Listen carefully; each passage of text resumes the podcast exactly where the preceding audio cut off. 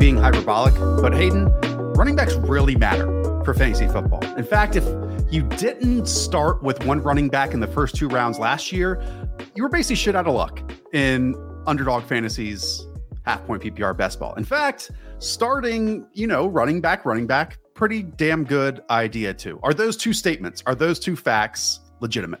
I think in half PPR best ball, it's totally viable. It doesn't mean that last year's data is going to be fully reflective of this year, but we have a top 15 uh, on our rankings, and I think there's a little bit of a teardrop. And outside of injuries, it's kind of hard to see how any of those top 15 backs are like really gonna fail. Um, but at the same time, there are some sleeper candidates just like last year that we have to nail. James Conner, Leonard Fournette. So I think a highlight of today's show is to Harris. Excuse me. Well, not necessarily to the degree whoa, whoa, of James. Whoa, he helps people win millions of dollars last season. Sure, sure, sure, sure. But I mean, even Damien Harris included, we're going to be prioritizing the 220 pound backs, you know, not the hmm. 200 pound backs that are playing on third downs that have uh, great yards per route run uh, in your full PPR league. We're talking about the guys that are going to score maybe 10 touchdowns this year. Those are going to be the priority picks. I don't, if, if you're getting nine points from your running back in, in Best Ball Mania 3, guess what? You're winning $0. So we're going for upside only here, and that's how I'm doing my rankings. Hayden's in a mood today. I absolutely love it. Today, it's full running back rankings, complete running back rankings. We'll go, as Hayden said, starting off with a lot of the foundation backs, the feature backs, then get into a lot of the ambiguous backfields, the split backfields, and maybe the strategy that goes along with drafting those types. We have our rankings, we have ADPs, and as Hayden has pointed out multiple times, despite what the 2021 season showed you all, you all still hate running backs. It's actually kind of crazy to me. I was looking at ADP on other uh, websites, which I will not name. And in those full PPR websites, the running backs are even going earlier than they are in Underdog, which is a half PPR best ball website. And like right now, even from last year, the running backs are down about six to 12 spots overall in ADP. So, like, for example, the running back 24 last year would have been like a fourth round pick. Now, this year, he's a fifth round pick. And that happens basically all the way through the draft. So, when I'm doing these drafts, I keep finding myself in like running back, running back to start, and then like Elijah Mitchell's a name in like the middle of the draft where I, like now he's like going to be like my flex guy. So to me, like there's some big adjustments just because the running back value is just like crazy all throughout the draft. It's not just like one singular name. And I think there's arguments about the running back dead zone just because of the age of some of like the top uh, running backs in the league and how like this this dead zone tier is like a lot of like the 23 24 year olds so maybe this could be a year where the, the running back dead zone is not as dead as typical Wow. People might have to find a new hobby if that's the case. I actually have three backs so far in all these employee drafts that we're doing that I've drafted a whopping 34% on my teams. I'll reveal those. I'll unleash those as we go along, as we get to them. Yeah. Six backs are going in the top 12 on underdog fantasy. 12 backs are going in the top 24 overall so far. And there's going to be even more names outside of that that Hayden and I really, really like a lot. Okay. Shall we get started? Let's do it. Let's do it. We'll start with our running back one. You all drafting him as the running back one. That is Jonathan Taylor. Nobody forced more tackles missed last season as a rusher, 66 than JT. And 106 of his first downs as a rusher were by far the most in the league and 41 more than any other back. That is ludicrous stuff. Now, here's a question that I have with Jonathan Taylor. Um, a lot of his production was a result of like individual ability, right? Because the Colts put so much on his plate, and there were others that had actually a bit more opportunity. He's being drafted as the 101. Can he repeat? I think, as Ian Hartitz pointed out for the first time since Priest Holmes of doing that in an NFL career. I mean, to me, the debate about Jonathan Taylor is really just a debate about Christian McCaffrey because to me, it's like those two are at the top of the tier, and basically, it's do you want to play with like the highest floor basically in the game with Jonathan Taylor in the prime of his career, good offensive line, Matt Ryan, a stabilizing quarterback, his usage, his talent. There's no debating all that. To me, it's about Christian McCaffrey. Last year in his four healthy games, Christian McCaffrey scored 23, 22, 21, and 21 half PPR points and he had the best usage in the league. So really at the 101, it's a debate. Do you want to take the riskier, higher upside bet with Christian McCaffrey, take on some of the injury risk, take on some of the Carolina Panthers risk, or do you want to play it safe with Jonathan Taylor? I'm okay with either one. I think in half PPR, maybe you go Jonathan Taylor in full PPR. I think that Christian McCaffrey is like possibly his ceiling's in another tier. Um, so really, that's the, the, the debate. There's not a single bad thing I can say about Jonathan Taylor outside maybe Christian McCaffrey's ultimate ceiling is this much higher. Yeah.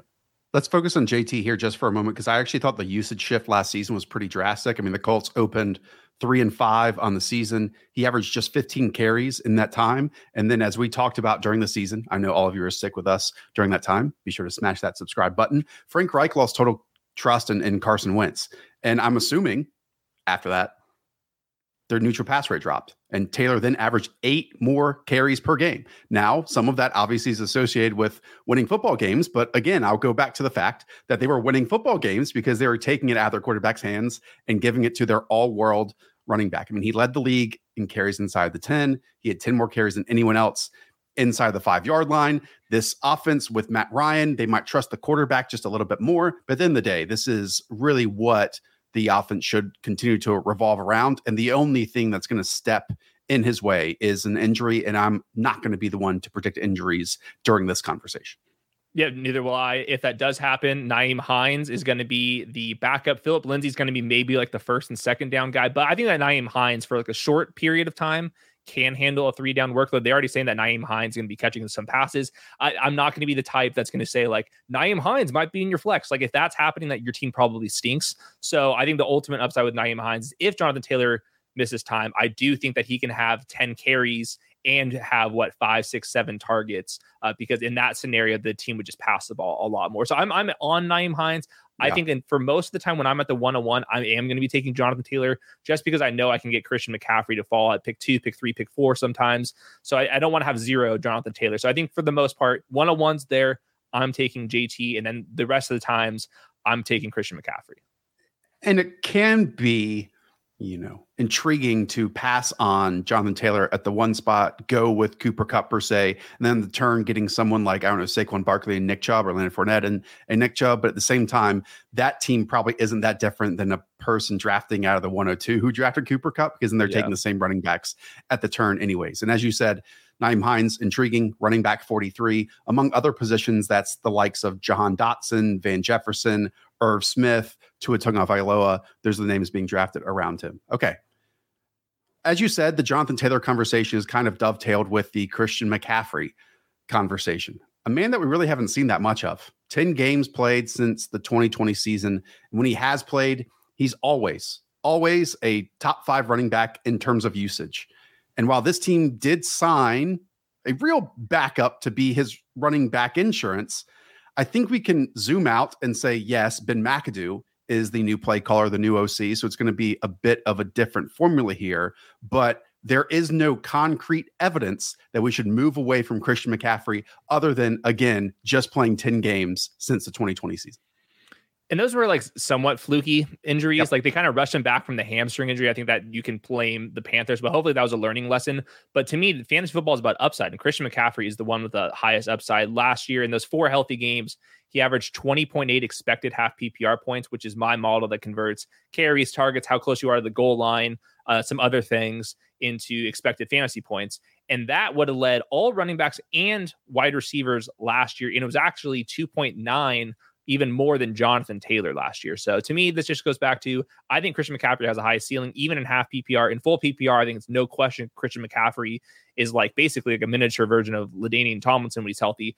I don't think that the Panthers have enough skill depth anywhere to pivot away from this, and they're going to be trailing in games just because of their quarterback play. And Christian McCaffrey in Week 17 against the the freaking Bucks, over under 9.5 targets in that game. Like to me, I think Christian right. McCaffrey is a total smash. Yeah, it's fading the best scorer ever for the position, running back ever in fantasy football. Wise when the foundation of that argument is he's going to get hurt again. You know, I, I don't want to be in that boat, right? He actually led the NFL in carries inside the five yard line when he was healthy in 2019. Damn. And I, it's crazy for a back of his size. And I don't think that he's a great short yardage runner at all, but they can use him in a variety of different ways. And from what I know about Ben McAdoo's offense, we're going to learn a lot about it once they hit training camp and more and more reports come out. Probably going to be quick, quick hitting, you know, get the ball out of his hands and let playmakers create. And Christian McCaffrey, other than DJ Moore, is by far and away their their best playmaker, and the offensive line improved, and we know that that's really critical for um for a lot of these backs. Okay, so we saw last year and the year before their running back insurance in Mike Davis in Chuba Hubbard and whoever else they threw out there last year was meaningful. Um, now D'Onta Foreman, I believe on a one-year deal, somewhat early in free agency, is the backup to Christian McCaffrey going as running back 60. Do you have any shares of that? Well, the chat is asking who's the the handcuff, and they answered Foreman and Chuba back to back. To me, it's probably going to be Foreman, like maybe more on early downs. He got $2 million, which is the same as the Best Ball Mania 3 winner. That means he's draftable. Chuba Hubbard was just not very good last year. I think that's why they made Foreman a priority here. I think both of them are going to be splitting time, and like the offense would just be so bad that I don't view them as like high ceiling handcuffs. I thought that Mike Davis kind of fit that three down profile a little bit more a couple seasons ago. Um, so I think that yeah, they're fine as last round picks, but I think there's better insurance plays where I'm more confident that it's just going to be one singular talent back there instead of two. I'm with you. I, if Christian McCaffrey stays healthy, I would not be concerned that they want to give up or divvy up any of his opportunities.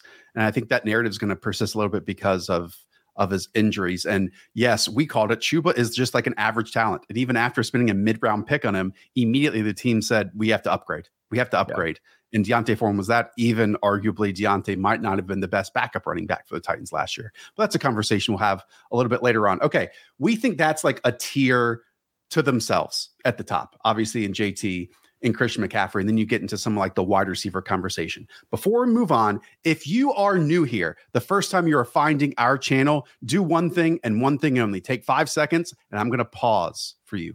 Like and subscribe down to the channel. We have so many great clips we have so many great streams, not just now, but in the future, for to help you win your fantasy football league and to rake in that money on underdog fantasy. And the best way to do that right now, not only Best Ball Mania 3 making three millionaires out there, but also the puppy that just launched. And not just the normal one that we typically do. We just jumped it up 18 rounds, or is it 20 rounds? 20 18, rounds now. 20 rounds. Super flex, $5 entry go. We like to, you know, once people think they figured it out this off season, turn it on its head. And the $5 puppy is the great way to do that. If you've never played, enter whatever amount you want. Hayden will match it out of his pocket for your first deposit if you use promo code the show. Cool? Okay. So top two backs we've covered. Let's now jump when we're split on this. We'll start with years. Okay. We'll start with years. Austin Ekeler and the Chargers. He was the running back three last season in half point PPR. 18.8 points per game. He's coming off a season where he scored a ludicrous amount of touchdowns 20, 20, but just seven rushing touchdowns on 11 carries inside of the five yard line. He did have 25 carries inside the 10. So while he was typecast for so many years, Hayden as like a passing down specialist and space and air back, now he earned and hopefully has kept the role that allows him in these short yard situations to match that touchdown upside. And that's why I'm assuming you have him as a running back three. I just want the Chargers, you know, like it's just as simple as that. They're going to be playing in dome games, like the 10 of their last games are in domes. You're going to get a part of that Rams Chargers in, in the uh, fantasy football finals. And yeah, I think that Austin Ekeler's put on some serious weight. The guy has probably the coolest lifting videos outside of Derrick Henry uh, this offseason. And I, I, think that he can be the goal line back. Obviously, Isaiah Spiller is more of a threat this season, but even if he loses out on five touchdowns this year, he can still afford that and be a top five running back. I don't see how uh, really this this falls apart unless he just gets banged up, which is the same exact conversation you can have with any of these running backs. So to me, the Chargers offense is good. The offensive line is better than it has been at any point in Austin Ekeler's NFL career, and he's going to be catching six, seven passes. And what happens if Keenan Allen, who's also an injury risk, who is getting up there in age, who has been declining a little bit, what if he gets banged up? How many targets is Austin Ekeler going to get in that situation too? So I think that his floor is totally fine. I get that there's some re- regression coming in the touchdown department, but he can afford that. Like you can the regression doesn't mean that he's going to score six touchdowns this year. Like it means that he's probably going to go down to 11. And if that happens, he's going to be a top five running back, even in half PPR. If we're talking full PPR, I think that he's locked in as an RB3. So not only are you just emphatic about the individual talent of Austin Ekeler, it's almost certainly, in, with a lot of these backs, the view at large of the team. And you just want as many shares as possible of the LA Chargers. Yep. Because I, I mean, the only question I wrote down with Ekeler is like if we're buying him at his peak, and I think we are. But the outline that you just made is even if it's the peak, it's not going to dip too much because the floor is still super stable with the offensive style, the offensive system, and the role he plays in that offense too. So I, I understand both sides of this. I think like there are other players with higher ceilings because we just saw his last year. Yeah, I, I, hear this argument a lot with, with, especially with with Austin Ekeler, and I get it. Like we are buy, buying him at his peak, but like you have to say like which which running. It's not an argument about if we're drafting him at his peak. It's like is there another running back that just projects better in general? And like maybe you can make that argument with Derrick Henry, maybe Dalvin Cook, but like to me, you'll be drafting Derrick Henry like near his ceiling at like mm. uh, RB three too. So like it's it's all relative. I still think that he's the best bet RB three. So mid round pick was spent on rookie out of Texas A&M Isaiah Spiller. He's going in drafts right now as running back 44, a much larger body, a younger player coming out of the Aggies. You and I maybe weren't his biggest fans. At least I can speak for myself. I wasn't his biggest fan entering the NFL draft. I he can improve. He can also just prove me wrong flat out. But this is one of those situations where if he's fit in my drafting style and how the draft is unfolding, I don't care what I thought pre-draft. Like I will 100% select him and have him on my rosters because we're going to find out a little bit more as we go along. But we saw what Justin Jackson did in what week 16 last year when the opportunity presented itself. And Justin Jackson's not even an NFL roster right now. And obviously Isaiah Spiller is. Yeah, I think the Isaiah Spiller thing, the first thing that matters most is the fit around him, the environment. And if he, and then the, the second part is if his body type can handle a full workload. If you look at Texas A&M, he was playing on third downs and was getting uh, yeah. carries. You know, like he has a third down profile. When we were talking about why we were down on Isaiah Spiller, to me that was like an NFL draft kind of viewpoint where we're like, hey, maybe his explosion's not completely there, and we like some of the other talents like a Rachaad White who just offers maybe a little more ceiling based on athleticism. But in fantasy land, the athleticism doesn't really matter that much. If the Chargers are going to be projected to score 27, 28, 29 points, weekly and Austin Ekeler is out of there, I mean, you can't sell me on UCLA Bruin, Joshua Kelley. There's no way. Yeah. Larry Rountree was a worse version of Isaiah Spiller. So I think Isaiah Spiller's role is pretty safe. Uh, the training camp reports have been, or the mini camp reports were solid with him. And I just think that he can play third, all, all three downs if, if Austin Ekeler gets uh, injured at any point. So I'm going to be in on Isaiah Spiller. Yeah. Maybe Justin Jackson comes back if, you know, early training camp reports are something different, but I'm with you. You can't come out of a Jimbo Fisher offense, be playing all three downs and not be ready as a professional. Like yep. that that just all equates and most likely why the Chargers felt compelled to make that move. Um, okay. So that's your running back three. My running back three is slightly different. And you didn't mention his name when talking about possible higher ceilings. It's second year player Najee Harris. I mean, last year he was the running back, I believe, five overall. Like in terms of just absolute usage, there were only, I believe, five backs in the league that had at least 60% of their team snaps, only one with over 70%. It's Najee Harris. Like all these backs are split, all of them. All these teams like to use multiple players, kind of, except for the Steelers. And even the ones that we just outlined that have full feature backs the Steelers are the only ones that like still haven't invested in this position. And while he's not going to be outstanding in terms of reeling off massive, massive big gains, I mean, he was only fifth last year in terms of 10 plus yard runs. This Steelers offense, from a top down view, is going to be so much better. Like the handoffs, the style of running game that they had last year, I think that's drastically going to change. And just the passing game and in totality, the offensive success, I'm expecting to take a huge leap forward. And I know it's not Ben Roethlisberger and it's with Mitch Trubisky or Kenny Pickett, but that's my my review of how Ben Roethlisberger played last year and impacted everything around him. The Steelers were 28th in yards per drive. They had fewer yards per drive than the Jets, Falcons, Jaguars, and Bears. Fewer than those teams. So I think this offense will get better. That will help Najee Harris. But you nailed it. Like it's to me, the Najee Harris conversation is about just workload. He led the NFL in snaps with 978. Next closest was Zeke at 808. So we're talking about almost 200 more snaps than even the second uh, running back last year. Now, there is some reports that they want to subtract 100 snaps, but that's not touches. And I think that they can afford to do that. And even if he did, he would still be number one in snaps. So to me, Najee Harris, his his skill set is just that he can kind of do everything. Like they were using him out wide. He was actually first in targets as a true rookie, which is insane. He was second in targets split out wide or in the slot. And that was only behind Cordarrelle Patterson, who was literally a wide receiver at some parts of the season. So it's it's a skill set where you're like looking at him like 240 pounds and he's playing uh, outside a little bit. Like to me, I don't see how this totally fails. And we can make the argument that, yeah, he's probably not going to be as explosive. But really, this offense, just gets a little bit better, his workload's right right there where I don't think that we're ever going to be ranking him like in the I'd say he's probably gonna be locked in top eight no matter what. And I think that there's some upside if just the offense looks a little bit better than what we were expecting from last year. To your point about maybe lacking some explosiveness that his peers do in the same area, he first 25 missed tackles as a receiver last season, 58 as a runner, but then after contact, averaged less than three yards. And we'll get to some of these other backs that like were four and a half five yards after contact. So he doesn't have that like initial juice as soon as he creates space for himself to pick up huge, massive gains. But that's okay, man. Like you just outlined, even if they take away 100 snaps, that might only be 20 touches, 30 touches for for the entire season. And then I hated this running game. Everything was out of the gun. It was Ben catching it and just hanging it off, and then everything was up the middle. We know that Matt Canada wants to create motion, create space, create confusion, and then get Najee out into different alignments and hopefully he can create natural separation and space for him in, in those areas. And I, I think again, with the same offensive coordinator from last year to this year, the offense is going to take massive steps in a positive direction for all the pieces. Could you do we have the tape of Najee Harris? I'd like to yeah. roll it if we can. Just just to go off the explosiveness.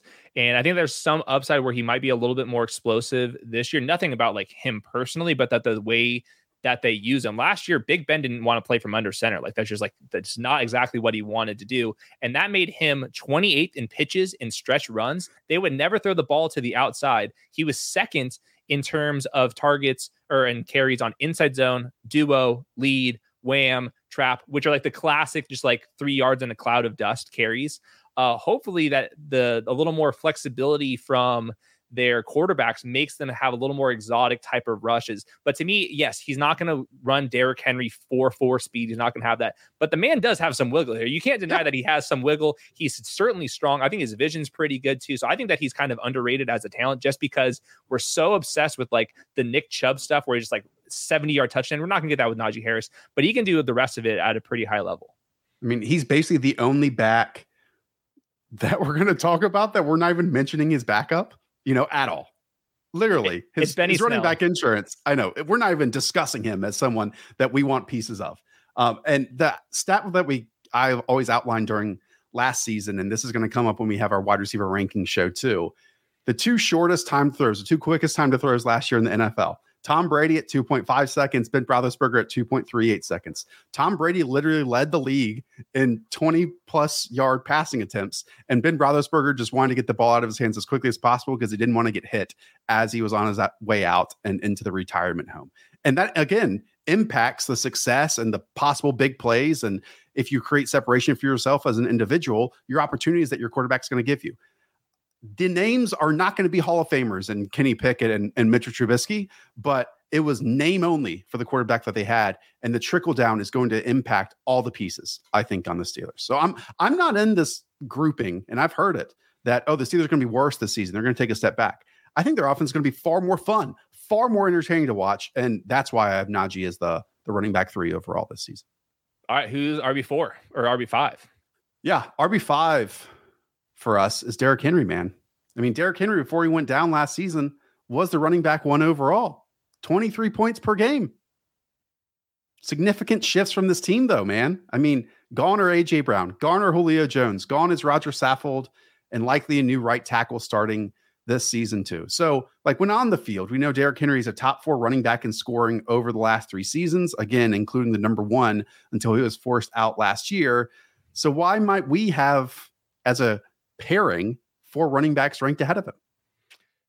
To me, it's just like he has to be an outlier when it comes to just explosive play rate. And as he gets older, as he has more injuries, it's kind of hard to see him hold that up. Now, he already looks really good uh, in training camp. So the foot injury, he came back from the foot injury last year. I'm not all that concerned. But like you said, to me, just the Titans. I mean, you put them in D tier when we did our offensive rankings.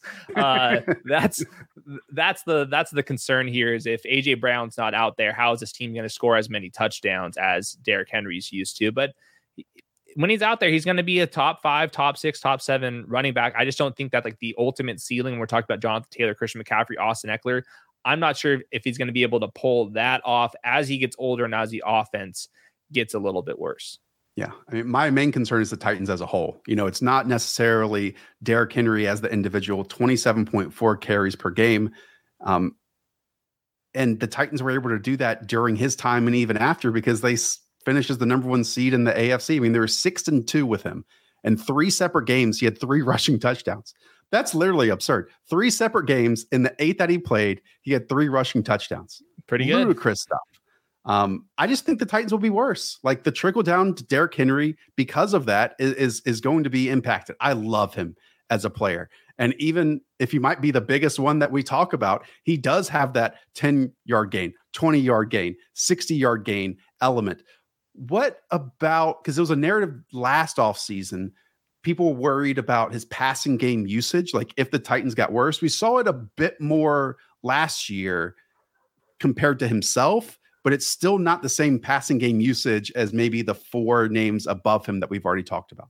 Yeah, not even close. So that's just the way that it goes. He's such an explosive rusher. Why would you use him on passing downs? You can't just give somebody 600, you know, touches in a season. So they have to pick their spots there. His backup's Dontrell Hilliard, who got $1 million this year. Um, and then it's tone setting fourth rounder Hassan Haskins, who I think is like the actual direct backup to uh, Derrick Henry if Derrick Henry misses time. But I think it's one of those situations, kind of like the the Chuba Hubbard Dontrell uh, or uh, D'Onta Foreman conversation where I think Haskins would play on early downs, but Hilliard would be there and be kind of like a one-two. So the upside isn't totally there for Hassan Haskins, but man, he is like you know how like Vrabel hated Julio for not practicing, and the the Treylon Burks stuff's a little bit scary now. Hassan Hassan Haskins the exact opposite. We're talking about someone that's going to get in there, grind, outlift Vrabel in the weight room, and I think that's why he's going to be uh, somewhat impactful if Derrick Henry misses some time.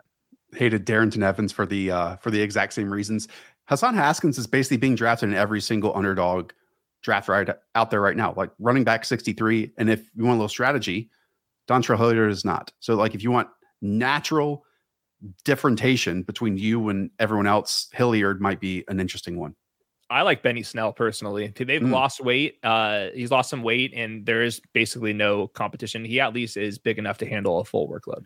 So those are the top five backs. Really, the biggest difference in ADP, which we are almost in line with, is me ranking Najee Harris is running back three because he's going as running back five out there. Okay. We'll have one more in this tier for us. And as our, I believe, running back six, it's Dalvin Cook. I mean, he was the first in a long list this offseason of, hey, we're hearing about our running back taking some slot snaps. Uh, it's a bit it's a bit different possibly we don't have to do, we don't have to do this we, we don't okay let me let me rewind and restart this conversation we don't know exactly what the Vikings offense is going to look like, right? In the past, with Klint Kubiak and Gary Kubiak, it's been a lot of outside zone. It's it's zone blocking systems, and I mean Dalvin, the way he leans and veers is so good and runs so differently than almost anyone else. He even said it. I could get the ball 30 times. You give me the ball 30 more times the next game. Like he wants to be a feature in foundation back. So even when he does miss some portions of the season, he comes back and still looks outstanding. We love him and have him as our running back six, and the people do too because they're drafting at running back six.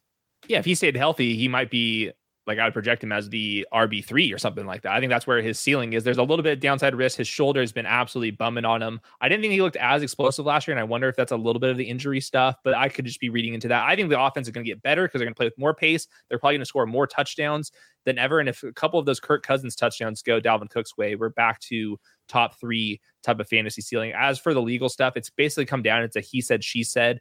And a lot of those types where there's no video, there really is no concrete evidence. The NFL usually gets out of the way. That case has been delayed. So at this point, I'm I would be pretty surprised if Dalvin Cook caught a suspension here. So I think that he's ready to go. This offense looks better. The offensive line is not a disaster like it was to start Dalvin Cook's uh, career. So really, it's just a matter of health. And yeah, he probably has more injury risk than maybe almost any running back uh, in this top 10, maybe Christian McCaffrey a little bit more. But outside of that, his numbers are going to be right there. And that's why, if on the other side, we're all over Alexander Mattison on the backup, that will never change until he gets uh, uh, jumped by Kene Nwangwu or something crazy like that. But I think we're going to be I think we're going to be pretty high on Dalvin Cook and Alexander Mattison on different rosters. For sure. Absolutely love Alexander Mattison going as running back 39, 124 overall. This is a piece of a conversation that we'll have at multiple points in today's show, but it is difficult at times to project clear backup running backs that when the running back insurance gets called upon, you know they're going to be good and you know they're going to be out there on all three downs. Um, there aren't many. Like you can count them probably on one hand during training camp that we know it's going to happen once the season starts. And we caught it with Alexander Mattison last year, and in the handful of starts that he got, he was great. And we also love Kene Nwangwu as already like one of the best kick returners in the league. Uh, we introduced PFF to him. Might have heard of that. But I don't know how you move away from Alexander Mattison, even with a new coaching staff and a new, you know, uh, group making the decisions behind the scenes because he's good. Like he he legit has three down uh, work rate, and um, I'm I'm just excited to see how the Vikings look. Like just like you, I think it's eleven good. personnel focus. If it's because just moving away from Mike Zimmer and just the mentality that he had from the top down, and bring some new life and some new energy into this. Dalvin seems amped, man. And I want to bring one more thing up. Like there were three, well, actually four running backs that had 45 plus carries inside of the 20 yard line last season. Jonathan Taylor by far and away had 85. Then you had Austin Ekeler at 46, Sony Michel at 45. We'll get into that in a moment. What? And Dalvin Cook, yes, Dalvin Cook at 45. Um, he only had five touchdowns on those. Like compare that to Ekeler, who had 12, compare that to Jonathan Taylor, who had 14. So like those scoring opportunities, hopefully some positive regression, which is just a weird use of words that I always have a difficult time spitting up. Uh, maybe we get some more positive regression in, in his future too. I like it. Okay. Who's next? So that's a tier for us. The next up, we get into the, I don't know, one, two turn area. And for you and I, our running back seven is is Joe Mixon. He's going 14th overall on underdog right now. Uh, last year, he was actually the running back four overall, 16.7 points per game. And the more I dug into this, Hayden, I got to admit, man, this has been a blind spot for me. Like, I'm an absolute idiot too for it being a blind spot for me. We outlined how this team and offense should change from Zac Taylor's trust in the passing game from start to finish because of the improved offensive line. But dude, Joe Mixon was already the running back for last year with one of the worst offensive lines, both against the pass and in the running game. And now, at least from awful to average, I should be having far more shares of Joe Mixon around that turn, but I tend to go with like wide receiver, tight end, or wide receiver, wide receiver at those spots. Yeah, I mean, he was eighth in better in best ball points per game last year, and he's a second round pick right now. So I think that Joe Mixon is totally fine now. I think that you can make the argument that they're going to pass the ball more. And Joe Mixon has been like, he teases us on these third downs, man. Like they'll play him, they'll be in, play him in the two minute warning one week, and then the next week they won't. So I'm guessing at this point he's more or less a two down plus type of back. But if you're talking about like give me a short list of who can lead the NFL in touchdowns this year, Joe Mixon would have to be on it just because offensive line's better. This passing game is so damn good, and he's an explosive play guy himself. So I think that Joe Mixon is a second round pick, and I think that he has some upside right there. Totally with you. I just feel like an absolute dummy. Like the more I was looking into this, like obviously the Bengals rushing game is going to be better, but there just might be a few less opportunities. But hey, maybe the efficiency. Uh, you mentioned third downs. Obviously, um, Joe Mixon got banged up a little bit at times, and Zac Taylor wanted to trust Samaje Perine in that role. Uh, we've already seen some hints. Joe Goodberry himself from months ago. So I've just been repeating it for months and months that, hey, maybe Chris Evans is the player that emerges as their running back to, as their running back insurance. This is one of the players who I've at least on a third of my rosters out there 34% exposure to Chris Evans. He's going as a running back 64 to 11 overall. Who who knows outright what happens if Joe Mixon goes down and maybe they split it up. But at the very least, you could get some, you know, natural value, natural points, who's a big time athlete and big time receiver with Chris Evans. And if he just looks superior to Samaje Perine, which we already know who he is as a talent, this is probably one of my favorite. I'm not going to say probably is my favorite running back insurance pick out there again. And in some of your underdog drafts, he's going undrafted. Again, that's Chris Evans, second year player out of Michigan. superb athlete. We got the Rotoworld blurb that Chris Evans is likely going to be the number two. So get him now because his ADP is only going to go up. The other best argument to me about Chris Evans is Samaje Perine. Do you know how much money he's making this year? He's a veteran, 1.8 million less than the Best Ball Mania 3 winner. So you cannot draft Samaje Perine. It's all about Chris Evans. I think rightfully so. Yeah, and all these employee drafts that we're doing, all of you, it's a battle. jerks, are now taking him in the fifteenth round because I keep talking about him on these shows. Again, hopefully, many of you, if you're not drafting with jerks like I am, are able to get him in the seventeenth round, let's say, and it's only going to get more expensive. You might even see him if he's like the outright running back two in training camp, a 12th, 13th round selection for Chris Henry, or excuse me, Chris Evans. Chris Evans. I was thinking about a former Bengal. Chris Evans is like possible in my opinion because that uh that upside is is interesting. Okay, so we go from Chris Evans and Joe Mixon over to a player we have a whole clip on on the channel, and that's Saquon Barkley. We have a few players, you know, tied for this running back eight spot, but I wanted to throw out Saquon. Like again, banking on the injury prone label to me is on a fluke injury that we saw when he was walking back or running a route and then another time walking back to the huddle. Like this is a greatly improved offensive line. Brian Daboll organizing the offense is going to be so much better than Jason Garrett and and Freddie Kitchens. And to me, we're already getting a discount where Saquon Barkley is going in the early part of round three. And it wouldn't shock me at all if the range of outcomes has Saquon Barkley as a top three or four score at the position this season.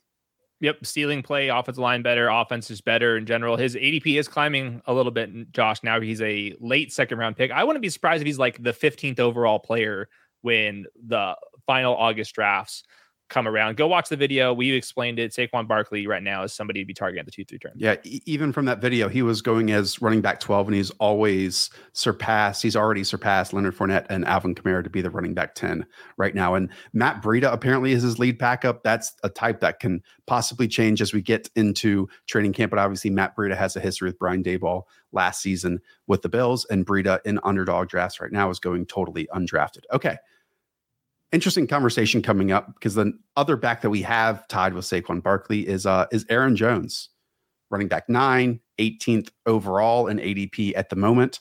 Um, we're going to hear all off season, I think, until the season starts about the on-off splits with Aaron Jones versus Davante Adams and how Aaron Jones was truly the featured player, especially in the passing game, when Davante Adams missed individual games. Well, now we know Davante Adams is going to miss the entire season with the Green Bay Packers. He's not part of that roster anymore. So, do you think that's fair? Do you think we can actually lean into these splits and and take them to the bank with us when drafting Aaron Jones in round two? Absolutely. I mean the the wide receiver and the tight end depth chart is not good right now. I think they need to add Julio Jones. And even if that does happen, they're going to be in games where they're going to have to rely on Aaron Jones, the pass catcher. Something about this offense I think goes a little bit overlooked is, like you said, it's a quick hitting offense. It's also a quick hitting offense that uses screens. And last year, Davante Adams was their screen guy. Then it was Aaron Jones. Uh, I think that you're going to see a ton of screens from Aaron Jones this year. Uh, in fact, the one game that Davante Adams missed last year, do you know what happened in that game? Aaron Jones had seven screens, not targets, screens. That was by far a career high. I think if you're if I was doing like a bold prediction show right now, 90 receptions from Aaron Jones would be one of mine, which like be like top 10, top 15 all time. I think that's the kind of range of outcomes. So I think in a full PPR league, he's really high on the list. Um, I do think that he's going to miss uh, some time because AJ Dillon, AJ Dillon, Aaron Jones basically split inside the five carries 50 50 last year. So that's the downside risk is if AJ Dillon takes on more of the goal line work. But between the 20s this year. I mean, Aaron Jones is going to get peppered with targets. That's what the splits say. And I went back and watched it so much just screens. It's not even just like check downs. Like to me, it's just like the screen game so important and pivotal to this offense. I don't see that changing.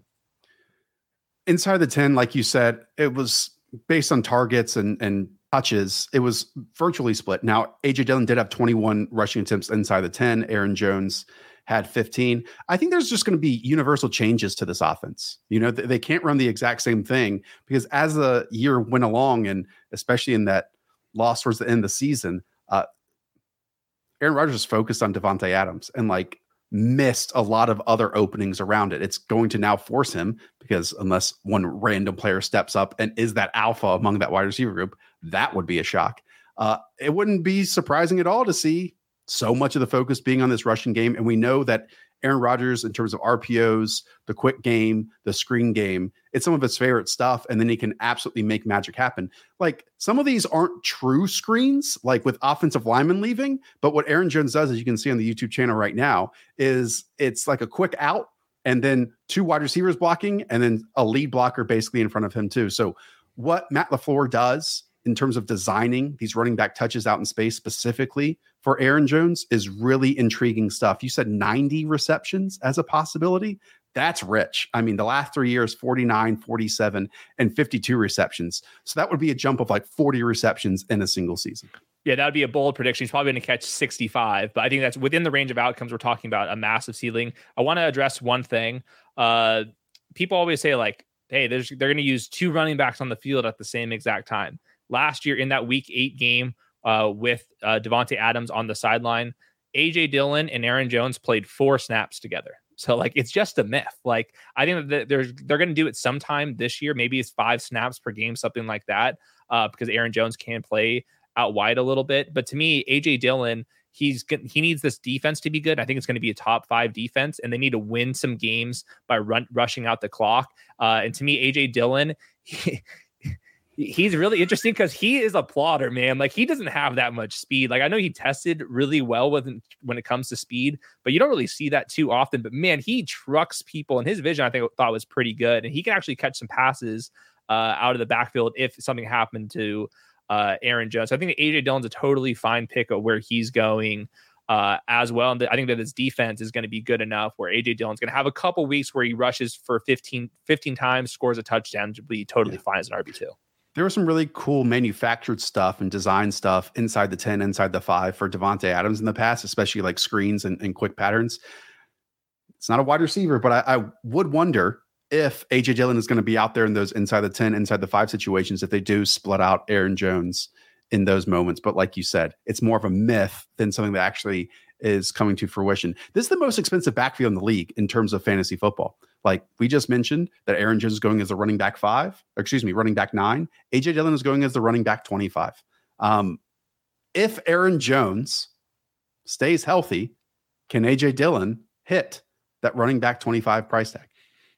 He would probably be a slight loss, but I think I think it's a slight loss with a, a potential big win with AJ Dillon, which I think okay. that's totally fine at his price tag. I'm going to be drafting some AJ Dillon. There's some builds where it's like running back, running back, where I feel good about them, and then AJ Dillon's just sitting there because all the running backs are cheap right now in like round seven, round eight, wherever he goes. I forget exactly. And when that happens, he's my RB three. I'm hoping that he's going to turn into my flex with some spiked weeks there. Um, I think he's gonna, I think he's probably going to be like a the RB twenty nine like uh, every week until Aaron Jones with the potential to be like the running back six. You yeah, know, exactly. And at that range of the drafts, you know, risking upside for a slight loss is totally fine at the running back position. Yeah, 72 overall. That's in the range of Adam Thielen, Michael Thomas, Russell Gage at at wide receiver. He's going ahead of a bunch of starters though for other teams that we're going to get to. we're through. we're through what? seven running backs, and we're might be a long show. we spent 10 minutes of pop on Christian McCaffrey and Jonathan Taylor. I hope that you guys now know Christian McCaffrey and Jonathan Taylor are actually good. That's my fault. No, we're good. My apologies. At least you could do is hit that subscribe button, ladies and gentlemen. Tell one friend about the channel. Okay. Uh, so the last back that we have tied here, who is our uh, who's dra- being drafted as the running back 12, is Leonard Fournette. What a what a career for Leonard Fournette. And I don't mean to start this off with a negative tone, Hayden, but I would listen to an argument that Lenny is the least talented running back in our top 12. Uh, but Who guess cares? what? It doesn't matter. He has Tom Brady, who puts the team in a perfect position to succeed on practically every single snap. He has an offensive line, which creates great gaps, great lanes in the running game, and also fantastic in pass pro because your quarterback is Tom Brady. And he's on a great team. That helps too. When you win, you run. Uh, he had 25 carries inside the 10 last, last season. Ronald Jones just had nine, and he's gone. And they don't really have another back unless you believe in Ke'Shawn Vaughn as the type to take any opportunities away from Uncle Lenny in that area of the field. So again, I think we're slightly above ADP here. He's going 23 overall, but there's a lot to love. All the stars kind of align for another great season for Leonard Fournette. I'm way above ADP. Like I, I don't, I, I, this is one of those where I just truly don't understand it, except for the bias against Leonard Fournette, who wasn't even that bad last year. Go look at any of those right. efficiency numbers. He was not even that bad. We have less goal line competition without Gronk. Cameron Brate, I know got some red zone targets, but I went back and watched Cameron Brate. He is a like skinny slot tight end. He's not going to be the same red zone presence uh, down there. Uh, Rachaad White is more of a third down back compared to to Ronald Jones. So to me, if you're talking about like, hey, surprisingly, we have somebody that scored 18 touchdowns this year. It could be Leonard Fournette, and his numbers were off the charts last year.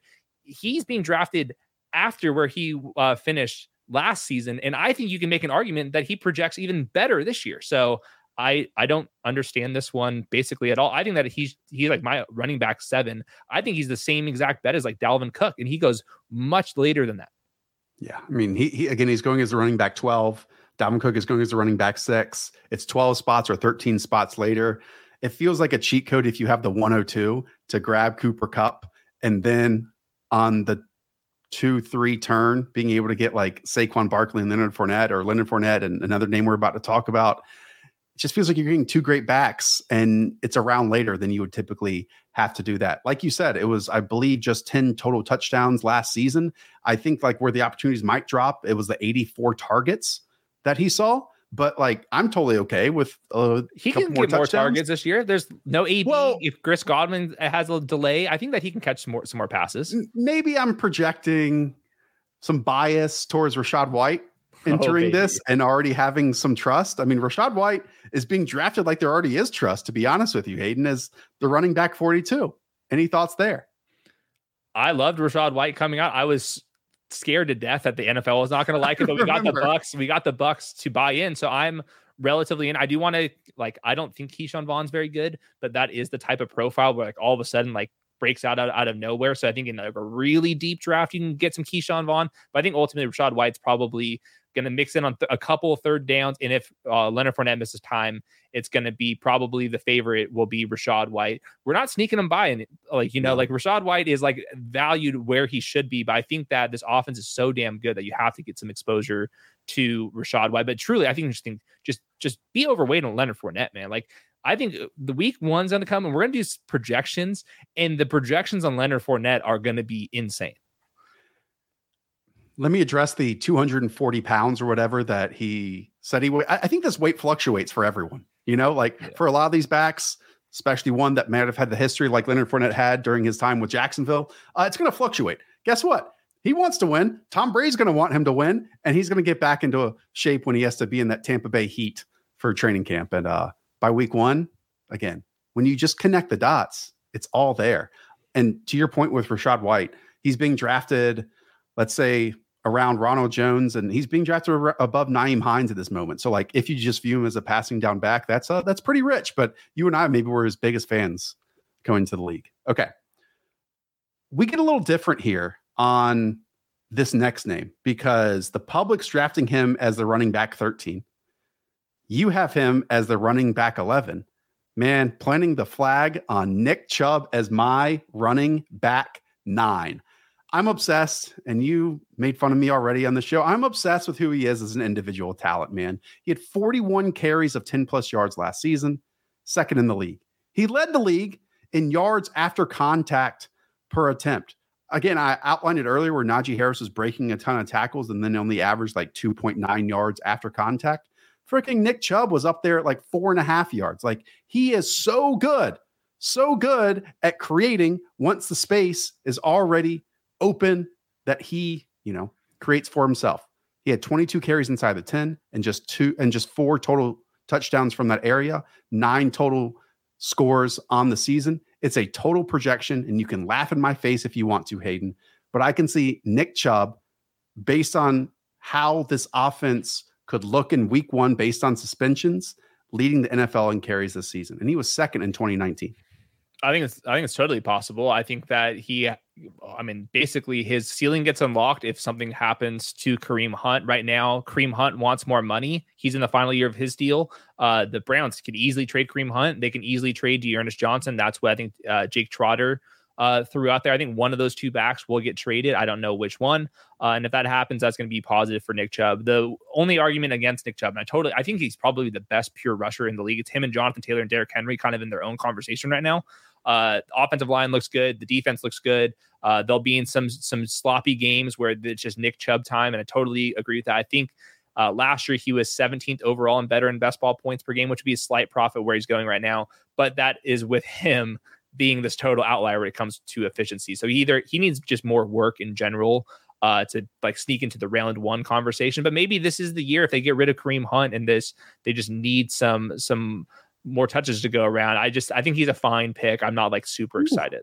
But we don't even have to talk about the round one conversation. He is firmly being drafted in the round three conversation. Mm-hmm. You know, like all of the negatives to me are are mostly baked in. Now, agree. If Deshaun Watson misses the entire year, which is a very possible outcome, then the offense can just suck, you know?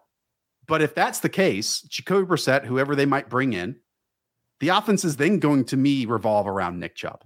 And that's the outcome. So either the offense is going to be good with a better quarterback or he is going to be the offense. Now they might win fewer games, but this offensive line, Jedrick Wills, Jack Conklin, Wyatt Teller, Joel Bitonio, a somewhat new player, Nick Harris at center, some depth along that spot because they've had to use it in previous years. Like again, and what Kevin Stefanski does in terms of manufacturing space and really relying on the running game and play action wherever he goes. If it is Kareem Hunt that departs, boom, that's great. And we've even seen it in recent years. Again, 2019, he was second in the league in total carries. And it's like everyone just forgot. Everyone just forgot. I like him in the, the price tag is crazy. I like running back 13. Yeah, I think you're crazy for ranking him ahead of Leonard Fournette. I will make that clear. But I will but buy both of them in round three. But not by much. Okay. So that's it for everyone tied in that area. I think we basically have them all tied for running back nine, and then Nick Chubb is our running back 10. Since this next grouping, where we have three tied, I believe, for running back 12. And we'll kick it off with a second year player in D'Andre Swift. You remember this. We had a bunch of conversations during the season. Anecdotally, I thought that a lot of his big plays occurred when the Lions were just completely out of ball games. And teams don't want to be bad and that bad for him to repeat stats like that. So I went back, Hayden, and it was like kind of true. He was fantastic in in the passing game. But I would love to hear your pitch on D'Andre Swift, who, to be honest with everyone out there, we're slightly below ADP. I have him as run, my running back 12. You have as your running back 14, and he's going as a running back eight. Everyone else is all in.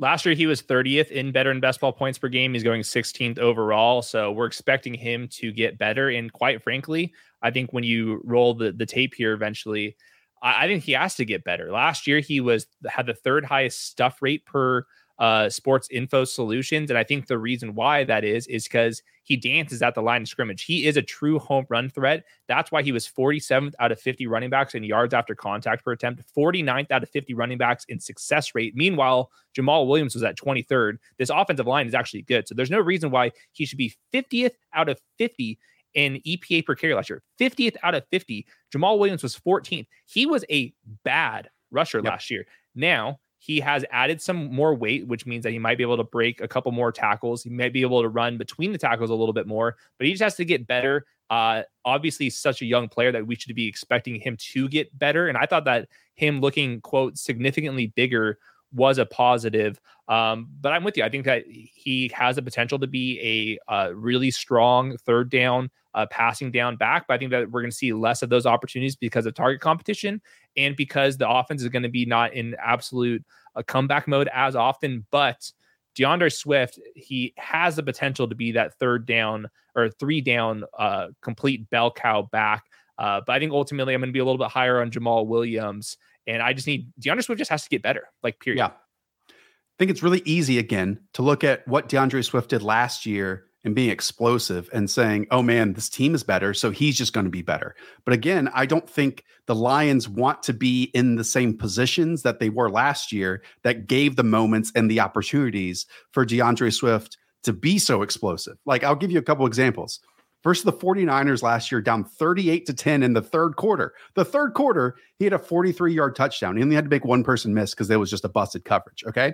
Against the Bengals, with three minutes to go in the game, they were down 34 to 3, and he had a 16 yard touchdown. Against the Browns, down 13 0 in the third quarter with two minutes left. It was a 57 yard touchdown. Then he had like a crazy big play against the Rams for a 63 yarder. He forced more missed tackles as a receiver last year in 20 than he did as a rusher, despite 151 carries with 17. And seven of those forced missed tackles were against the Pittsburgh Steelers in a single game. Like he just, I'm with you as a rusher, as a runner. He is great at following his lead blocks. He's great at getting to the edge or or hitting that cutback. It's basically like three verticals with a lot of these passing game routes with like a delayed drag in the backside that again turns short passes into screens.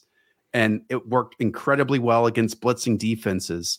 But from like a hey, we're a good football team, unless he improves in the clear areas as a runner with his vision and just comfort to take the easy stuff, the simple stuff, instead of just looking for home runs. I'm I, I get a bit nervous. I think he's a great talent. I'm just not quite on the same level as all the drafters right now on underdog and these other platforms. Yeah, he's got the athleticism. He can catch passes. I can, and the offensive line looks like legitimately good to me. And I think that I'm buying the Lions just hype in general. So I don't want to be like too low on D'Andre Swift, but I hear you. Uh, he's he's he's one of the hardest ranks to me because I, I get the upside case. Um, I just I do think he just has to get a little bit better, but that's what year three breakouts are. You know, like they just get a little bit, a little bit better. I think we'll learn a little bit more during Hard Knocks. And speaking of Hard Knocks, get some Jamaal Williams now before he becomes the absolute superstar of Hard Knocks. Uh, Jamaal Williams, just to go through this, um, he was disappointing when D'Andre Swift got banged up with that shoulder injury. Jamaal Williams was out there and he was not performing, but we have to remember he missed time leading into those games with a thigh injury. He was on the injury report with a thigh injury. Then he got COVID. He was coming back through, through both of those things and he just didn't look right. I don't think that we should basically take those on off splits from last year and apply them to what could happen this year. I think that Jamaal Williams has like 15 uh, touches per game and in any game that D'Andre Swift misses. And I think that's why he's a pretty big value late in the draft.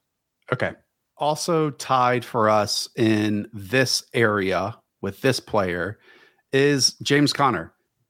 And Hayden, I'm going to continue to say it. If you missed out on Hayden's advice this time last summer to draft James Conner, you missed on one of the best producers of touchdowns in the league. What about in February period. this year? February, he was he was 90th overall in February. Remember that? It's crazy. Right.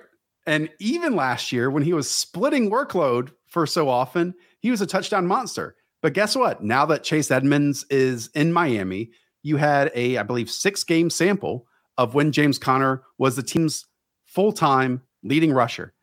And if we look at his outcomes, it was basically like running back one, running back seven, running back 17, running back 12, running back two, running back one. I mean, it wasn't just the rushing game in terms of scoring touchdowns, it was also in the passing game. That's why they brought him back. That's why he was a priority because now it's all on his plate from the start of the season. And he doesn't really have to rely on, in my opinion, maybe you have a different view of someone taking up the opportunities inside the 20s and then boom, it's time for him in the money area. Another one of these where I just don't understand why we're hating on James Conner's ADP keeps dropping, which I don't understand. First of all, he's playing with the Falcons in week 17 in a dome environment. Gotta love that for the week 17 bros. But in those from weeks 9 through 14, when uh, Chase Edmonds missed. He averaged 22 touches. He had all the inside the five yard line touches. He had 89% of the passing situation targets. He averaged 23.4 half PPR points per game and 18.4 expected half PPR points per game. Those are top five numbers each way. I don't think that Darrel Williams is uh is very good. I, I have some of these stats in, in there um, about how Darrel Williams was one of the worst uh, rushers in the league last year, and James Conner uh, everyone gives him all all this crap, but James Conner uh, was the best or the best pass blocking graded back uh, per PFF, and he was number three in receiving grade, and then he was top thir- thirteen in yards per route run. So to me, he does everything at a decent level. Um, I think we can have some concerns about the Cardinals' offense just being a little bit a house of cards, but the touchdowns are going to be be there, and even if the touchdowns regress a little bit, he can afford it because he was a he was a top twelve overall player. Uh, in the second half of the season, he's being drafted in the third, fourth round right now. Yeah, I don't even think that Darrel Williams is going to occupy the same role that Chase Edmonds got last. No year. way, he's not as good No, because Chase Edmonds wasn't like the quote unquote passing down back. Like it really was between the 20s, and he played first, second, and third down in those situations. I don't think they're going to view Darrel Williams as a first, second, third down runner. Like last year, they got really cheap James Conner and they got really cheap Chase Edmonds. It's no longer cheap to have Ch- to have James Conner on the roster, and then now you're going to play him in there. And as you said, and as the chat saying, he was hyper efficient, not just in his touches inside the 10 last year, but also in the receiving game. 37 of 39 targets he caught. Wild. He's an every down player right now. And that's why you and I have him as our 13th overall back. And the market, the public, are drafting him as running back 15. Get on board. Get on board. I don't get it. So Darrel Williams is now, after Patrick Mahomes signed off on it, is being drafted as the running back 49. He also was one of those running back insurance types towards the end of last season that helped people advance and win some money. Uh, I don't have anything of running back 49 at the moment with, with Darrel Williams. I prefer other running back insurance types in that area. I think he would battle Keaontay Ingram and Eno Benjamin if James Conner miss missed time. Um, I think it'd be basically a toss up between all of them. Darrel Williams signed late in the year, and probably since like here, here's a hint: if I'm spending an hour trying to find Darrel Williams contract numbers and they're not on the internet, do you think that's because he got highly paid or not highly paid? You know, like I don't think I don't think it's a lock that Darrel Williams even makes the roster. Last year, 59th out of 61 running backs in yards after carry or yards after contact per carry, 58th in PFF's elusiveness out of 61 running backs.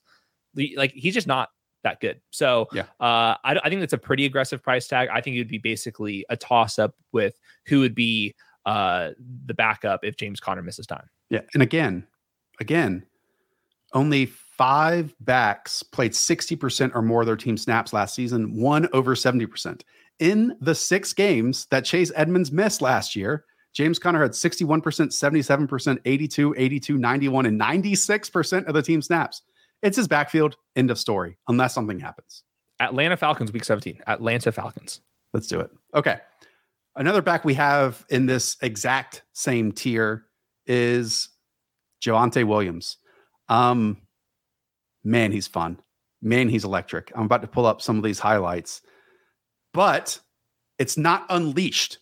It grinded our gears a little bit. If I can start off this conversation a little bit in this way, where it was free Javonte, free Javonte, because Melvin Gordon legitimately was good last year. And that's why it was a 1A versus 1B scenario versus a 1 and a 2.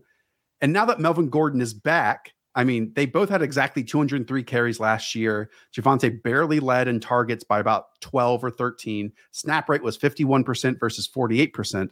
The issue in all of this is Melvin Gordon is still good. Now, my question to you, Hayden, is is Javonte in year two just going to be so much better that he is undeniable? And even if Melvin is still talented, Javonte can emerge as a top five, top 10 back in the league and force force the Broncos' hands as new play callers to say, hey, you're our guy. We're riding with you 65% of the time. I think that's in the range of outcomes here.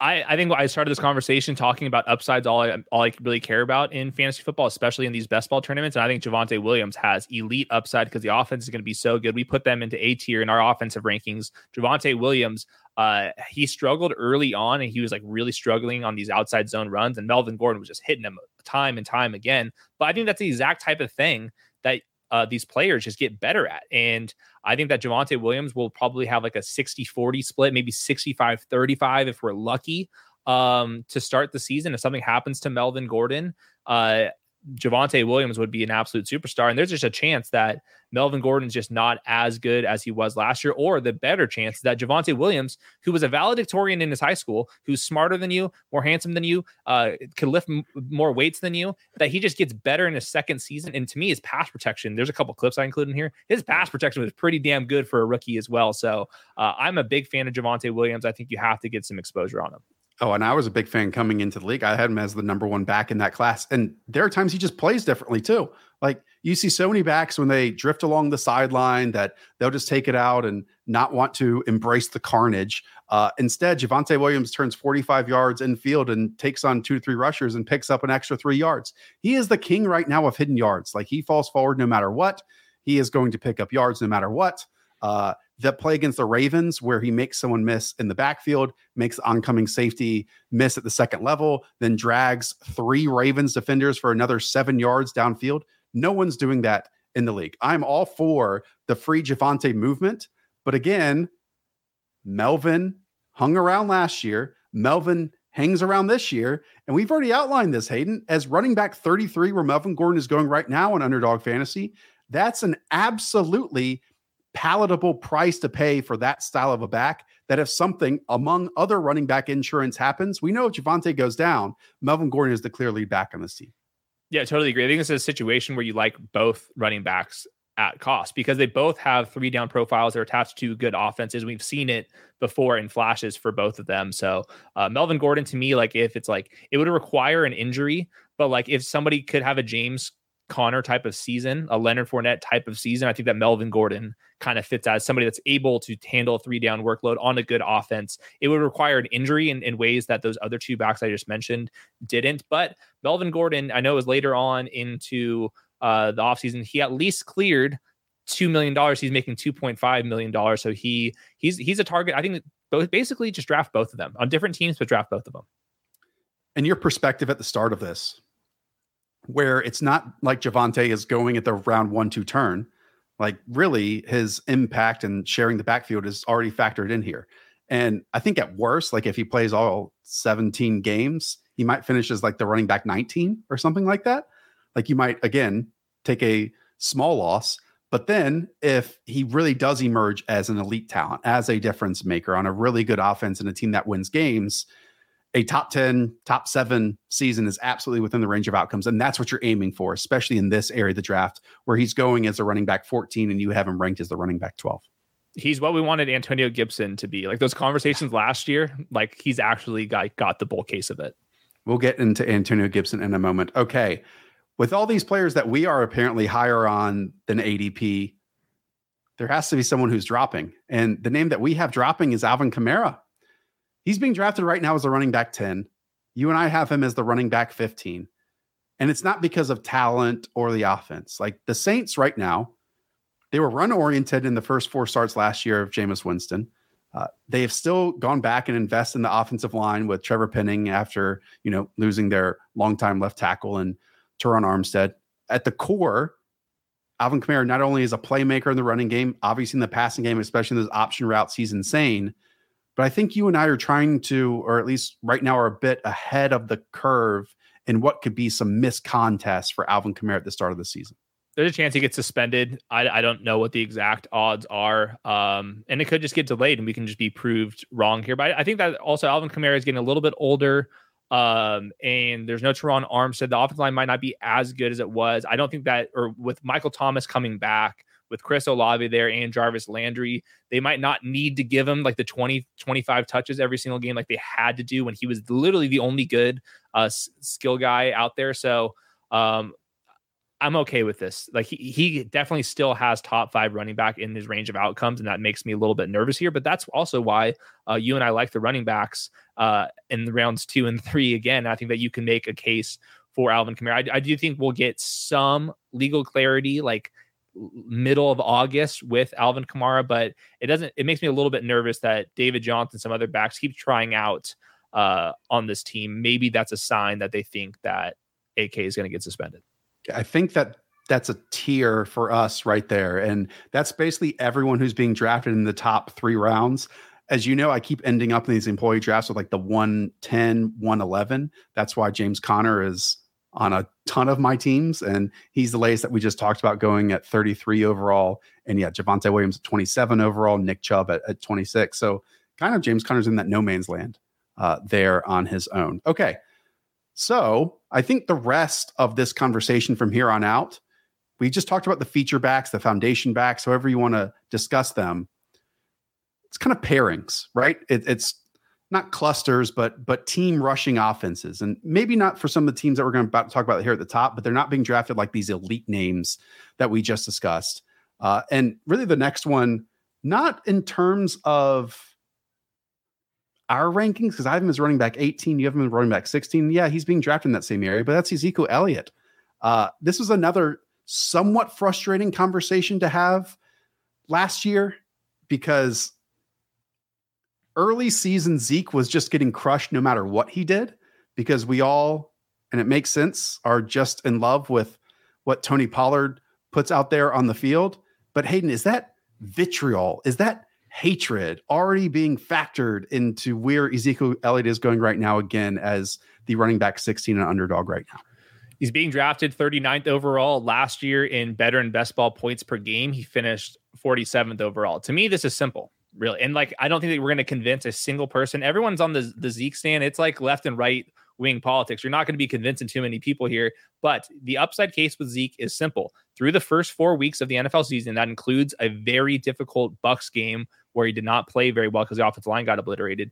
He was fifth in explosive play rate. He was seventh in yards uh, after contact per carry. He was fourth in rushing yards per game. He averaged 5.3 yards per carry. He was 10th in PFF rush grade. After week four, when which is when he suffered that PCL injury that he played through, he was then 41st in PFF grade, 54th in yards after contact per carry, 3.8 yards uh, per carry in general, and 45th in explosive play rate. So basically, it's just is Zeke healthy? If so, he can be a profit. If not, Tony Pollard will play more. This is basically the make it or break it year for Tony Pollard in the last year with the Cowboys. And I think that you can make an upside case for both backs. And I think there's some downside risk for both backs as well. When Tony Pollard is out there with Zeke Elliott, he's not a fantasy asset. Like people like try to make Tony Pollard like he's a flex play. He really is never a flex play. Like maybe once a season he is. Uh, so there's some downside risk, but obviously this offense I think is going to be very running back heavy because their wide receivers are, are uh, pretty bad compared to the last couple of years. So I think that you can make yep. a Zeke up, upside case, basically just saying his PCL is healthy and he just bounces back. Yeah, pre PCL and post PCL were very different types of Ezekiel Elliott, and they do different things. Like people ask, I see it. Well, what does Ezekiel Elliott do well? He's damn good in pass pro and he picks up the difficult yards that you want him to. And as you said, his explosive runs were actually there prior to his injury. Um, it, can be difficult to separate those two. With that said, I'm drafting a ton of Tony Pollard at running back 28 because if we are aiming for the ceiling, I don't know if any running back in that range of where he's going have the gigantic top end outcome that Tony Pollard does if whatever happens to Ezekiel Elliott and he misses an entire season or half of a season or, you know, weeks 12 to 17, which really matter and best ball on underdog fantasy. And I think not just the talent and the upside, but it's also like the other players that are being drafted in the same range as Tony Pollard and at every position. Like at wide receiver, it's Christian Kirk and Allen Lazard and Skyy Moore. Like once I get to that range, TJ Hockenson, I don't care about those. And I can just make the case, the ludicrous outcome of what Tony Pollard might bring to my team in the most meaningful end of season uh, stanzas of this year. Yeah, I'm going to be in on Tony Pollard uh, for sure. I think it's pretty obvious for for Tony Pollard's upside case. Just real quick on Zeke Elliott, uh, his contract situation even next year, if the Cowboys want to get rid of him, they would be eating $12 million in dead money. You know, like this could be, I think this could be Zeke's last year if he is bad. Uh, but even next year, he would still be, he's, he's somewhat committed to the Cowboys roster, even next season, which is uh, pretty nuts here. So I think, I think he's going to bounce back into some capacity because he's not going to be as banged up. Um, so he might be a, a, a slight win uh, for Zeke Elliott. But you can also paint the picture where he's just not not the same. We have fat Zeke again, and Tony Pollard just looks better and just takes his job. Okay, I'm going to try to be quicker on these. Next up is the Bears running backs. Uh, David Montgomery is our running back 17. He's being drafted at running back 20. We are not in on the Bears offense. Uh, I am not going to enjoy most likely watching them on a week to week basis. Um, in fact, despite him being our running back 17, Hayden, I think that's all based on usage, opportunity, all of it. Yeah, only Jonathan Taylor had more expected half PPR points per game than David Montgomery over the last 10 games last year. 17.3 carries, 4.7 targets per game. It's a it's just a bet on usage and I think it's totally fine. Now, with that said, and how much he and how highly he ranks for us, the one I'm leaving so many drafts with is Khalil Herbert at running back 52. We outlined it in earlier part of this conversation where true running back insurance types that you know that are going to take every down work if the starter goes down, there aren't many across the league. And we've already talked about some, and AJ Dillon where he's going, and Tony Pollard where he's going, and Alexander Mattison where where they're going. I mean, at least running back 39 or much higher, running back 20s even.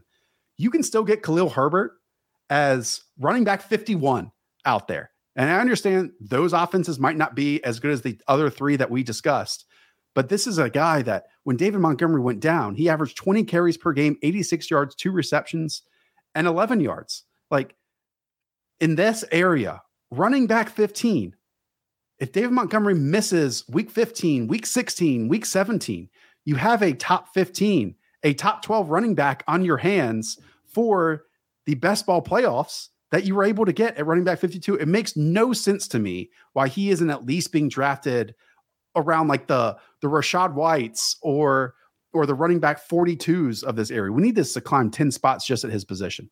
I think it's just the team. Like, yeah, just Rachaad White's at least with the Bucs. But I, I hear you. I think that he's one of those backs where like instead of Kenny Kenny Gainwell, who I don't think has a three down uh profile, I would rather have Khalil Herbert in this range. I'm still getting some Khalil Herbert. Um, so I'm I'm with you.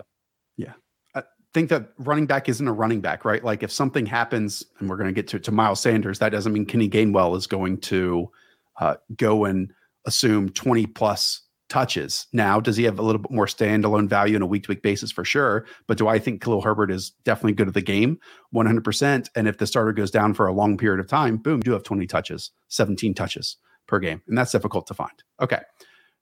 Now, and we continue this just going through our rankings. Next up, we have Travis Etienne as the running back 17. He's being drafted as a running back 17. I my only pitch here and it's a tough one. This is kind of like a no man's land territory for running backs, Hayden. Could Travis Etienne be 2021 D'Andre Swift, who was fourth in targets last season with 76 at the position?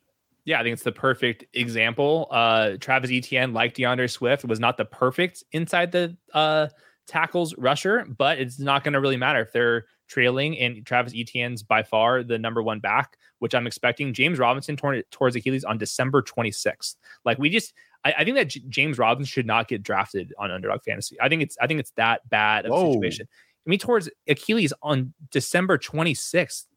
Our buddy John Shipley, though, just wrote the other day Robinson wasn't cleared for practice this, this spring, but he has begun running, and the former 1,000 yard rusher said he expects to be back at some time during training camp. Now, of course, he's going to be optimistic and say things like that, but where he's being drafted right now is running back 52 Like, if he does come back, that's going to jolt all the way up because there are other mentions that John has written about that they view him as a three down player, you know, and more in Travis Etienne as the explosive alternative. Yeah, I'm. I'll bet against torn Achilles nine months within. I just think that's a safer bet. D- just throwing the other name out there, Snoop Conner. If we have a James Robinson setback, Snoop Conner has one of those profiles where he can play all three down. So, but I think going back to the Travis Etienne discussion, explosive player. We're both on uh, Trevor Lawrence uh, as a bounce back uh, candidate. The offensive line looks a little bit better. The coaching staff's light years better. So I think that Travis Etienne, like you said, he is this year's uh, D'Andre Swift. Yeah, and they clearly want to be more explosive because they weren't explosive at all last season. And I'm sure when Doug Pederson sat down and looked at the roster for the first time, he's like, dude, there was no juice out there. There was no speed. And Travis Etienne certainly brings that. Okay. So we go from that player to Cam Akers, who is being drafted as a running back 18. We have him in the same range. Uh, Cam Akers, Rams. Darrell Henderson is also being drafted as the running back 45. When he came back from his own injury towards the end of last season, Cam Akers 19, 27, 14, and 17 combined carries and targets through that Super Bowl run. So, again, as soon as he was back and even ready to practice, we were shocked that he immediately was thrown into the fire in terms of playing in the games. It's pretty clear months and months now further removed from that. Hopefully, he looks better, but the trust is there 100%. Jordan Rodriguez said that he's a hundred percent, or at least that's what Cam Akers is saying. And then she also wrote that uh, they expect Cam Akers to be worked into the passing game, quote, at an even higher volume than he was previously. And that's kind of the thing we need with with Cam Akers. It's it's anyone's guess at what version of Cam Akers we get, but this Rams offense clearly has supported elite running backs before. So I think that he is a gamble. Um, I think that it makes sense why his ADP dropped a little bit. Um, but to me, if there's like a, a guy that's a league winner eh, at the round four or five term, I think that Cam Akers certainly could be one of those options. One of the, again, most shocking stats that I uncovered doing research for this was that Sony Michel was fourth among all running backs last year in rushing attempts inside the 20 yard line at 45. Sony Michel is not even on this roster. Um, Cam Akers has to be the unquestioned lead back on this team. I know Darrell Henderson had spurts last year, but they've basically tried to replace him twice with Cam Akers and Sony Michel because he just gets banged up towards the end of of last season. This is truly the running back dead zone, but I could 100% and maybe this is the famous last words of we all say with running back dead zone players. But like if Cam Akers is just healthier based on time and healing and the human body, dude, you're getting a A S tier offense and the lead back on that team for someone with 300 touches is absolutely in the realm of possibility. The good news for the people of the Underdog Football Show is the Rams training camp is at UCI. I live at UCI. I will be hands or feet on the ground. I will be watching all the Cam Akers stuff in training camp this year. More importantly, I'm just going to listen to Jordan Rodriguez. If she says that Cam Akers is good, I'll be on him. If she has some doubts, we'll be fading him. It's as simple as that. And I remember talking with you when they shifted over to Sony Michel, that they shifted to like a heavy personnel front and it was more of a run based approach that was more traditional.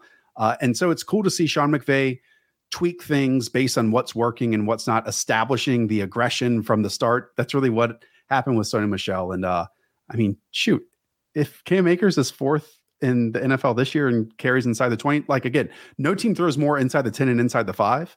But let's get some explosive maybe, plays out. Maybe that's because Sony Michel was bad. You know, yeah. maybe that maybe it's just if Cam Akers is, is better, they won't pass as much inside the five. Yeah, possible. Okay, so the Rams backfield. Then we shift on over to the Jets backfield because Breece Hall is next up in our rankings as our running back 20. He's being drafted by all of you as a running back 19. His running mate, Michael Carter, despite, you know, forcing 39 missed tackles on just 147 carries last year. That's the same as Aaron Jones had, Damien Harris, and Antonio Gibson on far fewer opportunities. He's all the way down at running back 46. Again, that's despite Michael Carter's size. He's outstanding between the tackles, but it's really clear why they brought Breece Hall into the ball game. And it's because they don't want to just lean on those 12, 13, 14 play drives. And big play Breece. we loved him coming out of Iowa State, and that's who's going to bring to this team are possibilities of 20, 30, 40 plus yard gains.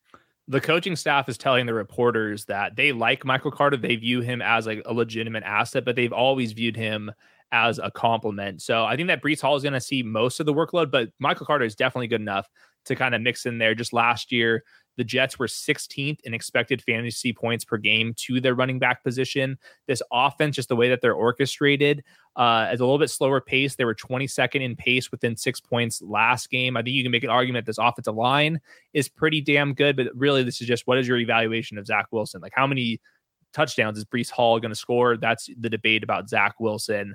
Uh, people know where I stand on that debate. So I'm a little bit uh, I'm, i think I'm fine with Breece Hall. This kind of goes back to this conversation where like typically like Breece Hall is like a, a, a, dead zone running back. Like you don't really get a potential bell cow in this range. So I don't think that you can be completely fading him. But I think this could be a situation similar to like Javonte Williams last year, where the offense was very inconsistent. You can tell that Breece Hall has some skills.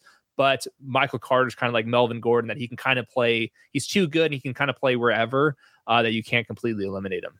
Yeah, as you can see in these clips that we're showing on YouTube, get him in the open field one on one, and there's a chance for dynamite. He does a really nice job setting up those downfield defenders, like getting and looking beyond the second and third man, and then just weaving and veering and setting up those angles. And then his top end speed is is absolutely ridiculous. Quick nugget: last week I went on Badlands, which is a really good Jets podcast. Um, they threw an interesting opinion at me that I haven't heard out there, and I'm going to run it by you. Uh, last year, the Jets, probably because of their win loss success and failure, were last in the league in terms of overall carries at 380. Okay. Our buddy Joe Caporoso says they want to be top five this season. The top five last year had a 499 carries, and that was the San Francisco 49ers. Hmm, maybe some overlap there in history of, of play callers. Do you think that's feasible at all? Because that would be no. a massive boost for Breece Hall. No. They they they should aim for top ten. I'll give them top ten. Top five is a little aggressive. I think you have to be winning games. The freaking Jets we're talking about. Like, I'll see it when I believe it. I, I, I, get I get it, but like this is has it has a single coach in NFL history has have they ever said we were looking to be top, bottom ten in rush attempts this year?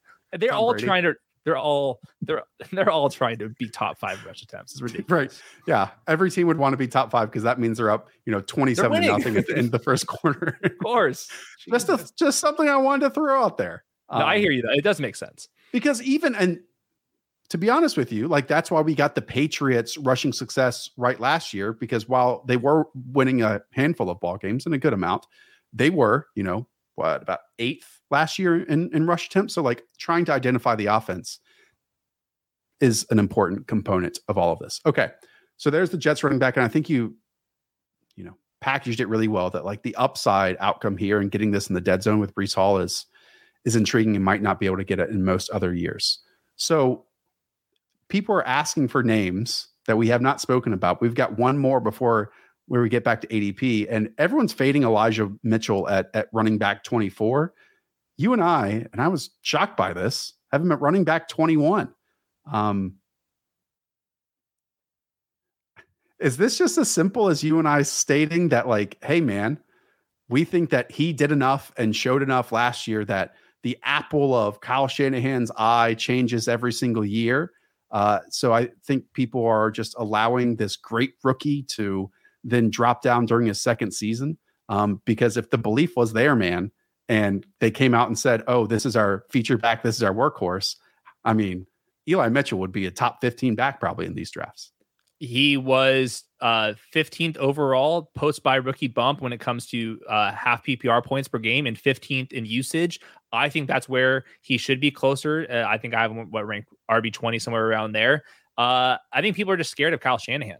It, it's it's as simple as that. But I think that here's the difference between Elijah Mitchell and the other Shanahan running backs that got cucked year after year. Number one, Elijah Mitchell, he is fast as hell. Have you watched Trey Sermon and uh, Ty Davis Price and Jeff Wilson coming off these injuries? They're not fast. So we're already having the element that Kyle Shanahan wants on these outside zone runs is the speed element. Those other backs are competing for the the the three yards in a cloud of dust carries, which we don't even care about. Elijah Mitchell, I think that eventually can work into the passing game. They, they were using uh, Kyle Juszczyk as their third down back. I'm leaving the light on for Elijah Mitchell doing that. And really, all he has to do is just do a, a, light version of last year to pay off this this ADP. And there's a chance that Trey Lance um, just makes his run game really pop. Like we were looking at the on off splits with like Lamar Jackson, Michael Vick, all these classic running backs RG3. do way better uh, when they have um, a dual threat quarterback. So I think that Elijah Mitchell, first of all, is very good at the game, but he also like the Kyle Shanahan like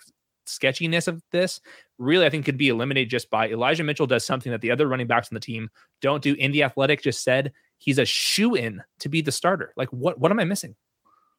You packaged it really well.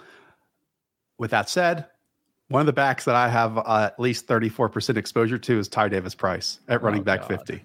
Now, galaxy brain thought here, Hayden. This is running back uh, 50. This isn't yeah. a big investment, you know? That's 161 overall. That's the territories where like it you don't have to you don't have to succeed or have victory with with all of those selections, right? What if and no one said this, I don't think. What if Ty Davis Price is the new Alfred Morris? Okay? Not fast, just a strider in between the tackles, will hit the holes that are schemed up and blocked up and created because of a rushing quarterback gone through some back channels of some people who closely follow and cover the 49ers. They think there might be some elements that we have not seen yet from Trey Lance and an RG3 style zone read rushing schemes. And um, if you said that Elijah Mitchell is the edge outside home run threat runner, maybe he isn't trusted as the between the tackles zone read style pickup and maybe break some tackles and trash. And maybe Ty Davis Price is that guy. Thoughts? Maybe Trey Sermon's that guy. I mean, I don't know. We'll, we'll follow the, the training camp. This is like a classic training camp. Where's where's the pecking order on the depth chart? Well, not last year. That screwed us last year with all this. Know, Trey man. Sermon. If I'm not drafting Trey Sermon this year and he turns into Alfred Morris, like like what you were outlining, potentially somebody can do that. I will I will have to retire. Again, if it happens, mark it down. Just asking questions. Is Ty Davis Price Kyle Shanahan's new Alfred Morris, and you can get him as running back 50 right now in Underdog Fantasy, just like me, and have 34% exposure to him in uh in all these drafts. I'd rather have 34% Eli Mitchell. I'll leave it at that. Okay. Uh, the back that we have much lower than ADP as of right now, and these things are obviously very fluid. You're drafting him as running back 21. You have him all the way down as running back 25. Uh oh. That's J.K. Dobbins. J.K. Dobbins. Give us your take. Well, I think this is primarily a bet on, I mean, against his health, I guess you can say it. This is an ACL plus injury. And I think that we have to separate like uh, contained ACLs. That's what Dr. Winks has been reading about contained ACLs versus multi ligament ACL injuries. That's what uh, J.K. Dobbins is coming through. There's a chance that he uh, opens the season on the pup list, which is four games missed. That's what Dr. Chow thinks is possibly that he has not practiced in mini camp. So I think that we need to see J.K. Dobbins get some practice reps in. I understand that the Ravens have no, there's really no rush to bring him back uh, for mini camp, but it's been a year basically, and J.K. Dobbins hasn't practiced yet. So that's kind of on uh, my radar. The other thing, just with the Ravens, I think that we overrate the Ravens running backs uh, in general because we see like, oh, they're always like they're top five in rush attempts and stuff. But the problem with that with Lamar Jackson is Lamar Jackson's not throwing the ball to his running backs, and Lamar Jackson rushes a lot himself, especially near the goal lines. Like last year, the Ravens running backs, I know it was like very clearly they were very bad running backs, but they were 29th in fantasy usage as a as a unit. And if you look back to like the even before, um, I remember when we were talking about J.K. Dobbins going into last year, the Ravens really are like bottom 10 when it comes to running back usage just because they don't get the goal line opportunities. They don't get the passing game opportunities that the other teams do. So I think that we overrate the running backs in Baltimore in general. And I think that both Gus Edwards and J.K. Dobbins have some injury risk that hasn't been priced in yet. It sounds like J.K. Dobbins is going to enter training camp on the pup list. It's like that gray area when he's going to come off of it. And a lot of situations, as you know, former blurbers, we don't know until like the day of if someone's going to practice. Like the coaches don't want to reveal that or put expectations on it. I do think that that staff is a bit more honest than than everyone else, but it it can absolutely happen. And it's not like we can just pivot on over to Gus Edwards at running back 53 because he's also coming off a significant injury. So, and then they even brought in Mike Davis as like probably oh the last resort option, you know, if if both those guys are injured throughout training camp. So, yep. Okay. So there's the Ravens backfield as we just discussed. Now it's time to go to another blind spot for me. He's still going as a running back 22, and that's Josh Jacobs. Uh, I have him all the way down at running back 25. There are so many cooks in the kitchen for the Las Vegas Raiders backfield at the moment. Uh, Josh Jacobs has already come out publicly, I believe, and said like, "Oh man, I don't want every take work workload. from me." Who says that? So this team just brought in Brandon Bolden, who we saw supplant both Damien Harris and Rhamondre Stevenson in certain situations, especially passing situations near the goal line last year for the New England Patriots. He knows the system, quote unquote. Also, still have Kenyan Drake on the roster, and you bring in Zamir White too. And Zamir White's going as running back 61. I don't mean to jump to the end of this conversation, but in the 18th round, 17th round, I know I have Josh Jacobs ranked, ranked way ahead of Zamir White. But Zamir White, I have around on 25% of my drafts right now because if I need that fifth or sixth running back, depending on my builds, Zamir White is staring at me right in the face. And he truly might be one of those post by rookie bump characters in week 13 through 17 at the end of the season. Yeah, I didn't like that Josh Jacobs said, please take more work from me. You know, like he was already losing some some work to Kenyan Drake. Uh, he was 17th in, in better in best ball points per game last year. He's going 63rd overall. So I think that there's some downside risk with Josh Jacobs. The other guys around him are just way sexier. So like I'm going to be going for those guys. And the difference, I think a lot of people might just take what the Patriots did last year under Josh McDaniels and just force it on to the Raiders this year because we think so in short time frames like that. We've seen Josh McDaniels wildly change his offense year to year. I mean, even the last two seasons were drastically different. The Tom Brady era week. in New England, week to week, it's like that.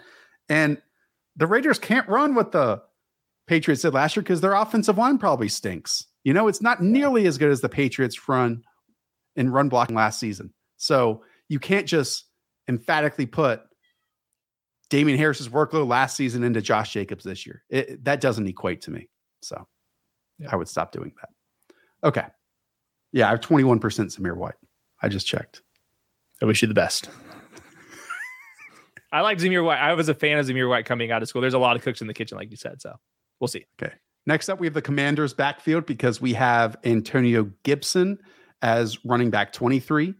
There's also two others in this backfield Jaden McKissic as running back 55 and uh, Brian Robinson as running back 58. I want to uh, pull this up on the screen because our buddy Denny Carter just pointed this out from the great big Ben Standig uh, over on the Athletic. I will zoom in here. Um, someone asked him, I'm assuming this was a mailbag question about talking about cooks in the kitchen with Gibson and McKissic and now Brian Robinson. Uh, quote, well, I think for the most part, it's going to be by committee. This is from Standig. I mean, in this league today, sorry, this is from Coach Ron Rivera, you know, you just can't have one primary back. And from Standig's mouth, that's a foreboding comment for those eyeing Antonio Gibson's touches with the hammerback Brian Robinson around. Yada, yada, yada. You all can read the rest. Basically, Ben says that around 15 touches or so when Antonio Gibson is healthy is what we should all expect. I loved, as you know, Antonio Gibson coming out of Memphis. Absolutely loved him. He's not the back that everyone thinks he is, you know? He's not this special out in space, create big plays. In fact, they almost morphed him into a between the tackles thumper in a lot of situations. And then he had some really untimely fumbles last year. And super traditional Ron Rivera doesn't want you turning the football over. So then Brian Robinson comes in and might take some of those goal line or important touch opportunities and high value touch opportunities too. I think he's just maybe the most overrated running back in in the league. He just he just never fully developed, which is why they added Brian Robinson and why they made sure JD McKissic resigned. So uh, his ADP has fallen, and it's it'll I think it will continue to fall. I think at some point you can make the upside case, but I think I'm out. And I'm not drafting JD McKissic either at running no. back 55 because what we remember best about JD McKissic was when he was attached to Alex Smith who could not be more of a different player than what Carson Wentz is. You know, that was I got to get the ball out of my hands. Jaden McKissic is my check down, and that's that. Um, Carson Wentz wants to plant his feet, not climb the pocket, not move, and he wants to launch the ball vertically. Um, I, and in, again, in that range, we just talked about it running back 55. You have, for me, Ty Davis Price, the Khalil Herberts, the other players like that, when their lead back goes down, they're possibly getting 15 to 20 touches. And that's just not in the range of outcome for JD McKissic. Another rant I want to go on is the JD McKissic and James White types. You know, like we always like want to like make these guys happen. Just a reminder, JD McKissic when he caught 80 passes a couple years ago. Like you said, it was one you have to have the right quarterback for that to happen. You also have to have some of the worst receiving talent around him for these type of seasons. That James White season that we're always going back to, that was like Chris Hogan was the wide receiver one. You know, uh, this JD McKissic, the number two receiver was Cam Sims, Steven Sims, Isaiah Wright, Dontrelle Inman. Like those, that was who he was competing against target. Now you have Jahan Dotson, Curtis Samuel, Dyami Brown, Logan Thomas, Terry McLaurin. He's never going to catch as many passes. Okay. Next up for us, who we're actually way above ADP on, is Kenneth Walker. He's going as running back 29 out there. I have him as running back 23, and you're at running back 24. This, I'm not going to say is a similar display to, to what Breece Hall could be, but we just don't know exactly what Seattle's backfield is at the moment. And we're going to get more information as the season goes along. And just from my seat, I know that Rashad Penny was ludicrous last season to the degree, Hayden, that on just 119 carries, Rashad Penny had 11 carries, 20 plus yards. Ridiculous stuff. Now, I believe he just resigned on a one year deal. Then they spend a second round pick on Kenneth Walker. To me, that points them in the direction for Pete Carroll and the focus that he has offensively that Kenneth Walker at some point this season is going to supplant and take a hold of this backfield. Just throughout history, these types of running backs ultimately take over the job. It might not be in week one. I actually I would guess Rashad Penny has more carries early on the season, but to me, Kenneth Walker, I mean, he was absurd. He was my favorite running back in the class. His tape was ludicrous. His big play rate is absurd. Uh, he is so much more sh- shifty than Rashad uh, Penny. Uh, Penny also has some home run threat ability as well, but I think that both of these backs are going to be uh, probably RB threes. Uh, and if one of them takes over, then you can have RB two uh, discussions. But to me, like if they get Baker Mayfield, all of a sudden this offense isn't like terrible. The offensive line is better than it has been in previous seasons up in Seattle. They still have the two primary uh, wide receivers. So I think that Baker Mayfield comes there and just so Anderson reported that behind the scenes we're getting a lot of uh, things done between the Seahawks and Baker Mayfield side. To me, that's the the decision that or the, the, the pairing that made the most sense to me. If that happens, I think that Kenneth Walker, uh, DK Metcalf, Tyler Lockett, and Penny all have a little more upside than that's currently baked into the ADPs mentioned just how ridiculous Rashad Penny was in terms of 20 plus yard carries. Guess what? Kenneth Walker had the most 15 plus yard carries in college football last season. he season. so good. He led the FBS in yards after contact and missed tackles force with uh with 89. Just a great player, and you're not having to pay a, a pretty penny for it at all at running back 29. So that's why we're earlier on that. Okay, we talked about AJ Dillon, who's next for us. We talked about Tony Pollard. So the next team grouping out there is the Kansas City Chiefs at running back 26, Clyde Edwards Helaire, Ronald Jones, running back 41, and he's crept back in, Jerick McKinnon at a running back 59. We've already done a spiel on this, so I'll quickly say it. I loved Clyde Edwards Helaire during the early parts of his career and what he could be in this offense. And I understand last year he had gallbladder surgery, got down to like 160 pounds, and that probably did impact his play and you're not having to pay nearly what you did last year to get him on your team this year. And it's an offense that we absolutely love.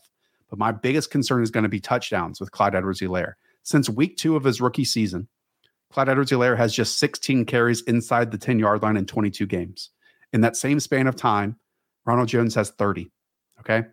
I really think that we might be getting a Chase Edmonds, James Conner scenario here. I'm not a huge fan of Rojo. Even me saying this doesn't mean I have a lot of R- Ronald Jones shares on underdog right now. But I just think that if they have to lean on someone in pivotal, high value touch situations, Ronald Jones's past, his history, his presence, his skills fits into that much better than Clyde Edwards Helaire has. This one's so complicated. I don't even know how to give advice. I'm just going to be reading every athletic and ESPN column I can possibly find. I might move to Kansas City to find some more nuggets about this. I don't know what I don't know how you could project this offense because Rojo's new. Jerick McKinnon was playing over Clyde Edwards Helaire, who was fully practicing in the playoffs. But Jerick McKinnon is old. He's never been able to stay healthy. I don't know if we're going to get a different type of offense with Tyreek Hill uh, out of the picture. They might use two more uh, more tight ends. Like I have no idea what's going to go on here. So like. Eh, I'm just going to wait for training camp. I think that Clyde Edwards Helaire has the most upside because Ronald Jones is one of the worst third down backs ever, and that's not going to fly with Patrick Mahomes. But you can sell me on Jerick McKinnon late, I guess. I think that Clyde Edwards Helaire has top 12 upside in some universe. In this universe, the odds are pretty low, but I'm not sure. And maybe he just looks better. You know, that that's a potential outcome too. Here's my pitch. CEH and Jarek are not tells when on the field in terms of the pass and run scenarios, even though, you know, Clyde Edwards saw the least amount of eight man boxes in the league last season. Um, and still wasn't very successful rushing the football. Anyways, there's somewhat similar types if you just want to look at archetypes. Uh, so they might split that. They might ride with which one's better, which they did kind of towards the end of last season in terms of the hot hand and then the high value touch stuff, the short yardage stuff, the big play, the big body stuff is uh is Ronald Jones the counter to Ronald Jones. Maybe he just wants to win a ring, dude. Maybe yeah. he just wants to win another ring. Okay. Uh, okay.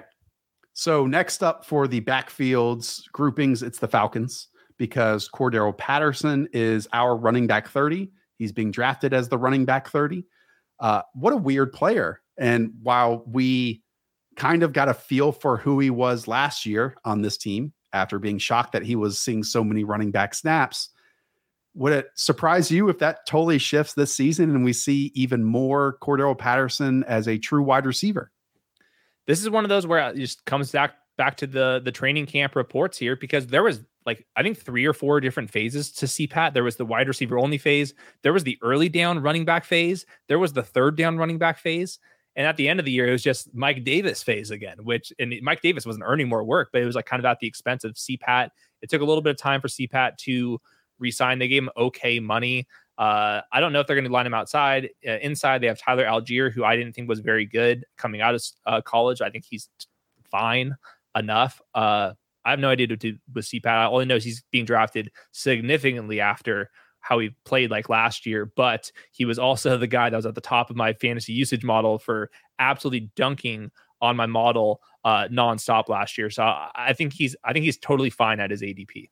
Yeah, 63 targets last season. And the reason why he kept playing over Mike Davis is that offensive line was so bad that Mike Davis was getting touched three yards in the backfield and he has no juice after breaking those tackles. That Cordarrelle Patterson does have explosiveness. So he was able to reel off like seven yard gains or the negative one yard gains for either back on that team. And that's why, even despite his, again, prototype, he was like the back inside the 22 because they had to create even explosive plays for them in that area of the field. You mentioned Tyler Allgeier. He's going as the running back 47 that's being drafted with the assumption that he is the backup running back on the team, that he is the running back insurance. That might go to Damien Williams.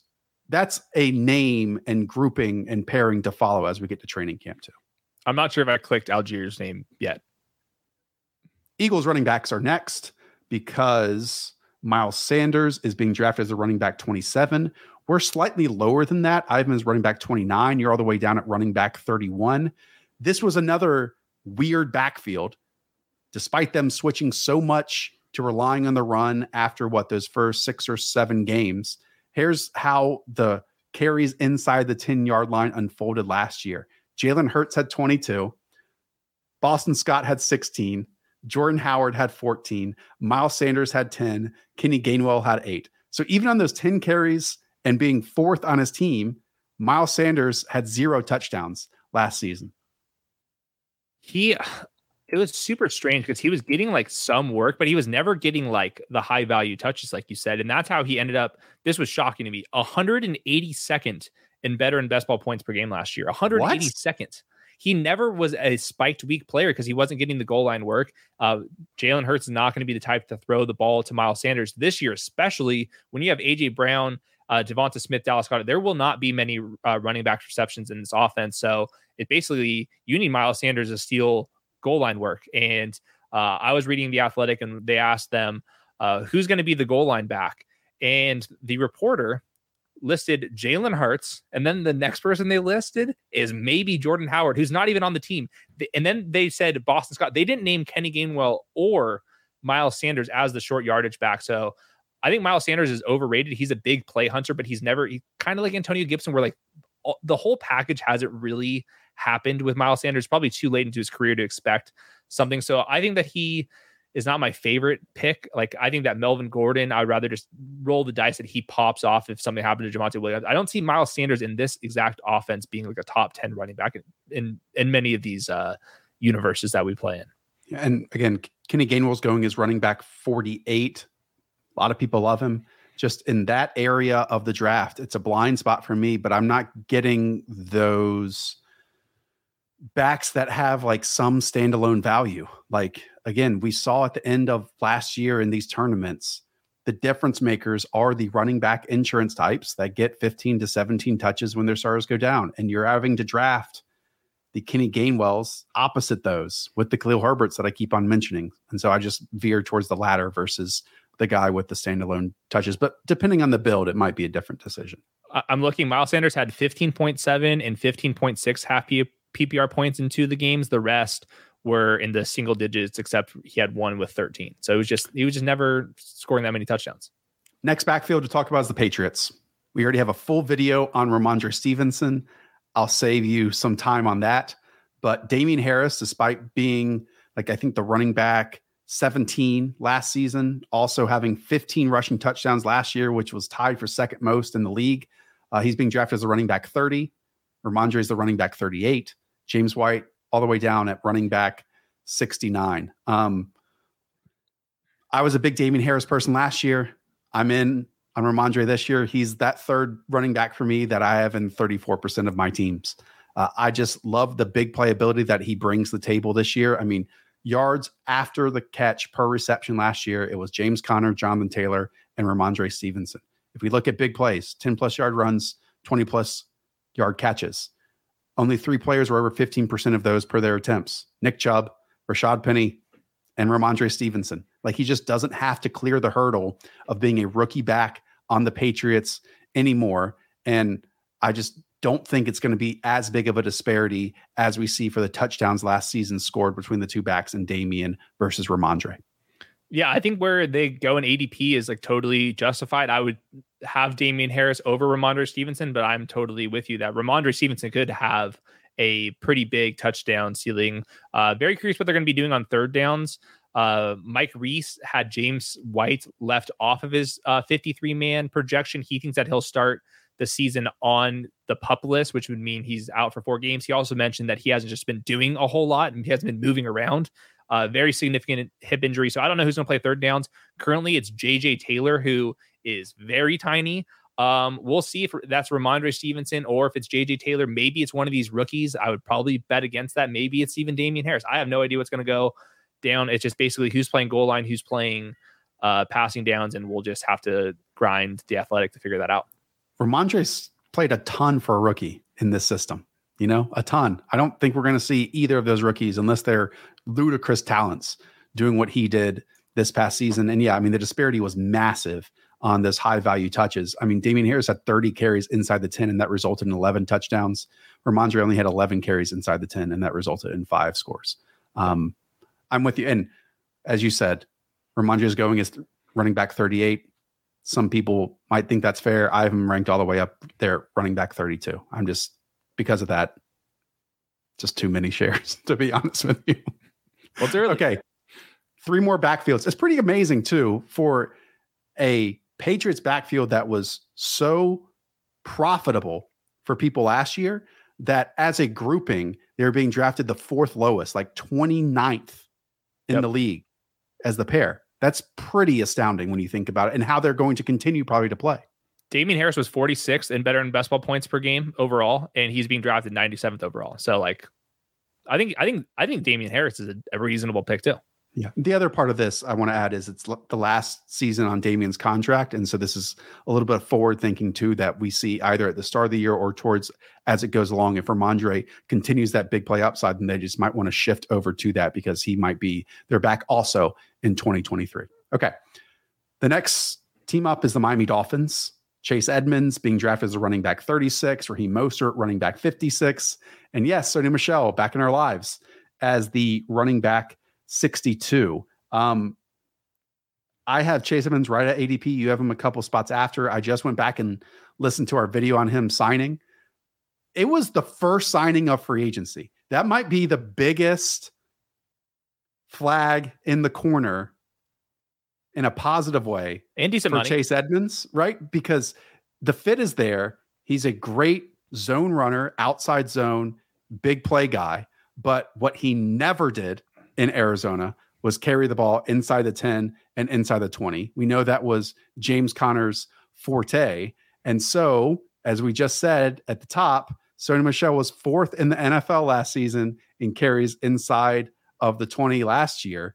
And Raheem Mostert might not do that either. So, are we seeing maybe some Cardinals or Ramsing of this running back room, despite how punctual Mike McDaniel and the Dolphins were in signing of Chase Edmonds?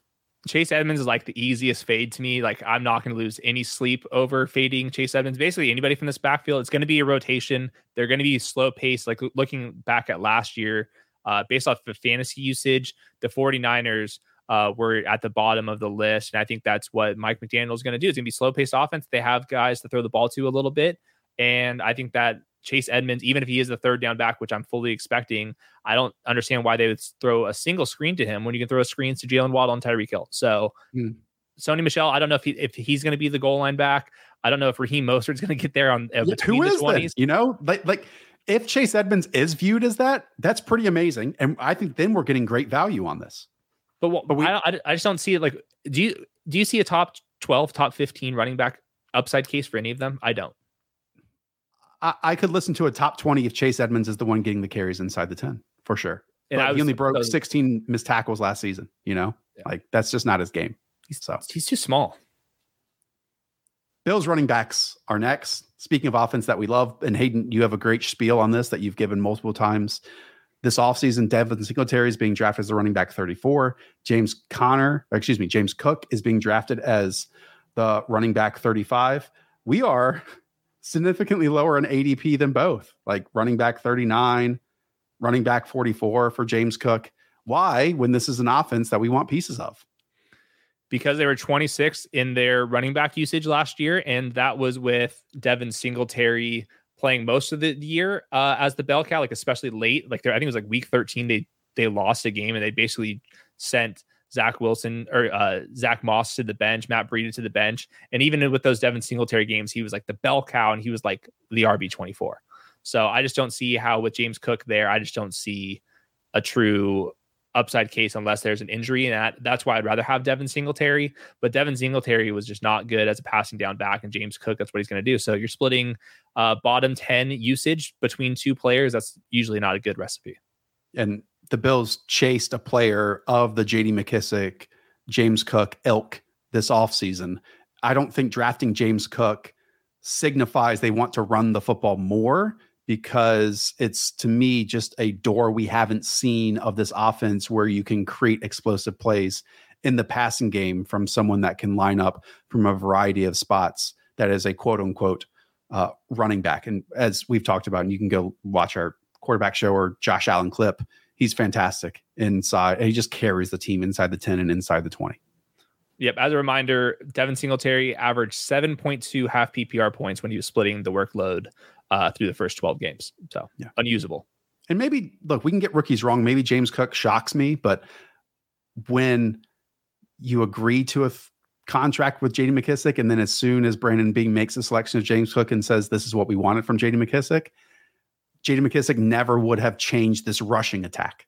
You know? Yeah. So if that's the vision for the player, then that's probably the same vision that they have for James Cook. Just trying to read between the lines here. Okay. And we close with the Houston Texans where many things close with. Dameon Pierce, not going to say cheap. I'm not going to say he's like in this weird spot right now for a guy who really didn't play all that often at uh at Florida. I don't think he had more than 26 snaps in a single game during his time with the Gators. He's being drafted as running back 40. And yes, it's the Texans. I'm a fan of Pep Hamilton. Maybe a hot take to close this it wouldn't be surprising to me if Marlon Mack at running back 57 is this team's leading rusher for the first eight weeks of this season.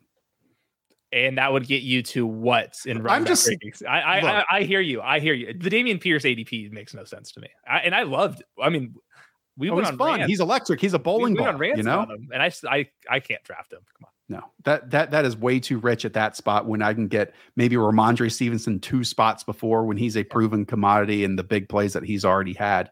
Um, look, if everything clicks for Dameon Pierce, who is also an animal in pass protection, like it's all fun. The evaluation is intriguing, but this is a leap. This is a massive step to already be taking him as running back 40. I'm not saying I'm taking Marlon Mack at running back 57 either, but again, if you're looking for like maybe the lead back in the first eight weeks, I'm not going to say he's the favorite, but the prices are a bit not proportional here. Rex Burkhead's making two point five million dollars this year. Hey, you can draft it's more than Rojo. I, I, bet it's more than Marlon Mack. That's more than Rojo. Okay, I think that does it. We just talked about every backfield, and I, this might be our longest show that hasn't been tied to an event at uh, at two hours. We appreciate all of you tuning in. Got some great comments from Big Tips, from Dave, from Nick, from Cell, from Scampers, from Eric, from Tony, all of you. Um, and just like a little bit, if you're watching here live, after the round one of the NBA draft tonight, go to Underdog's NBA channel. Wob is doing a radio roulette, which, if you've never hit that show, there's nothing quite like it on the internet. Go and tune in. He is electric. The callers are absolutely electric. So keep that in mind as the end of the first round is hitting. log in to Underdog NBA's page and you'll see Wob on his YouTube channel. Okay, out of here in two hours. For Hayden, I am Josh. We'll see you all next week. Up the Villa. Talk to y'all soon. See ya.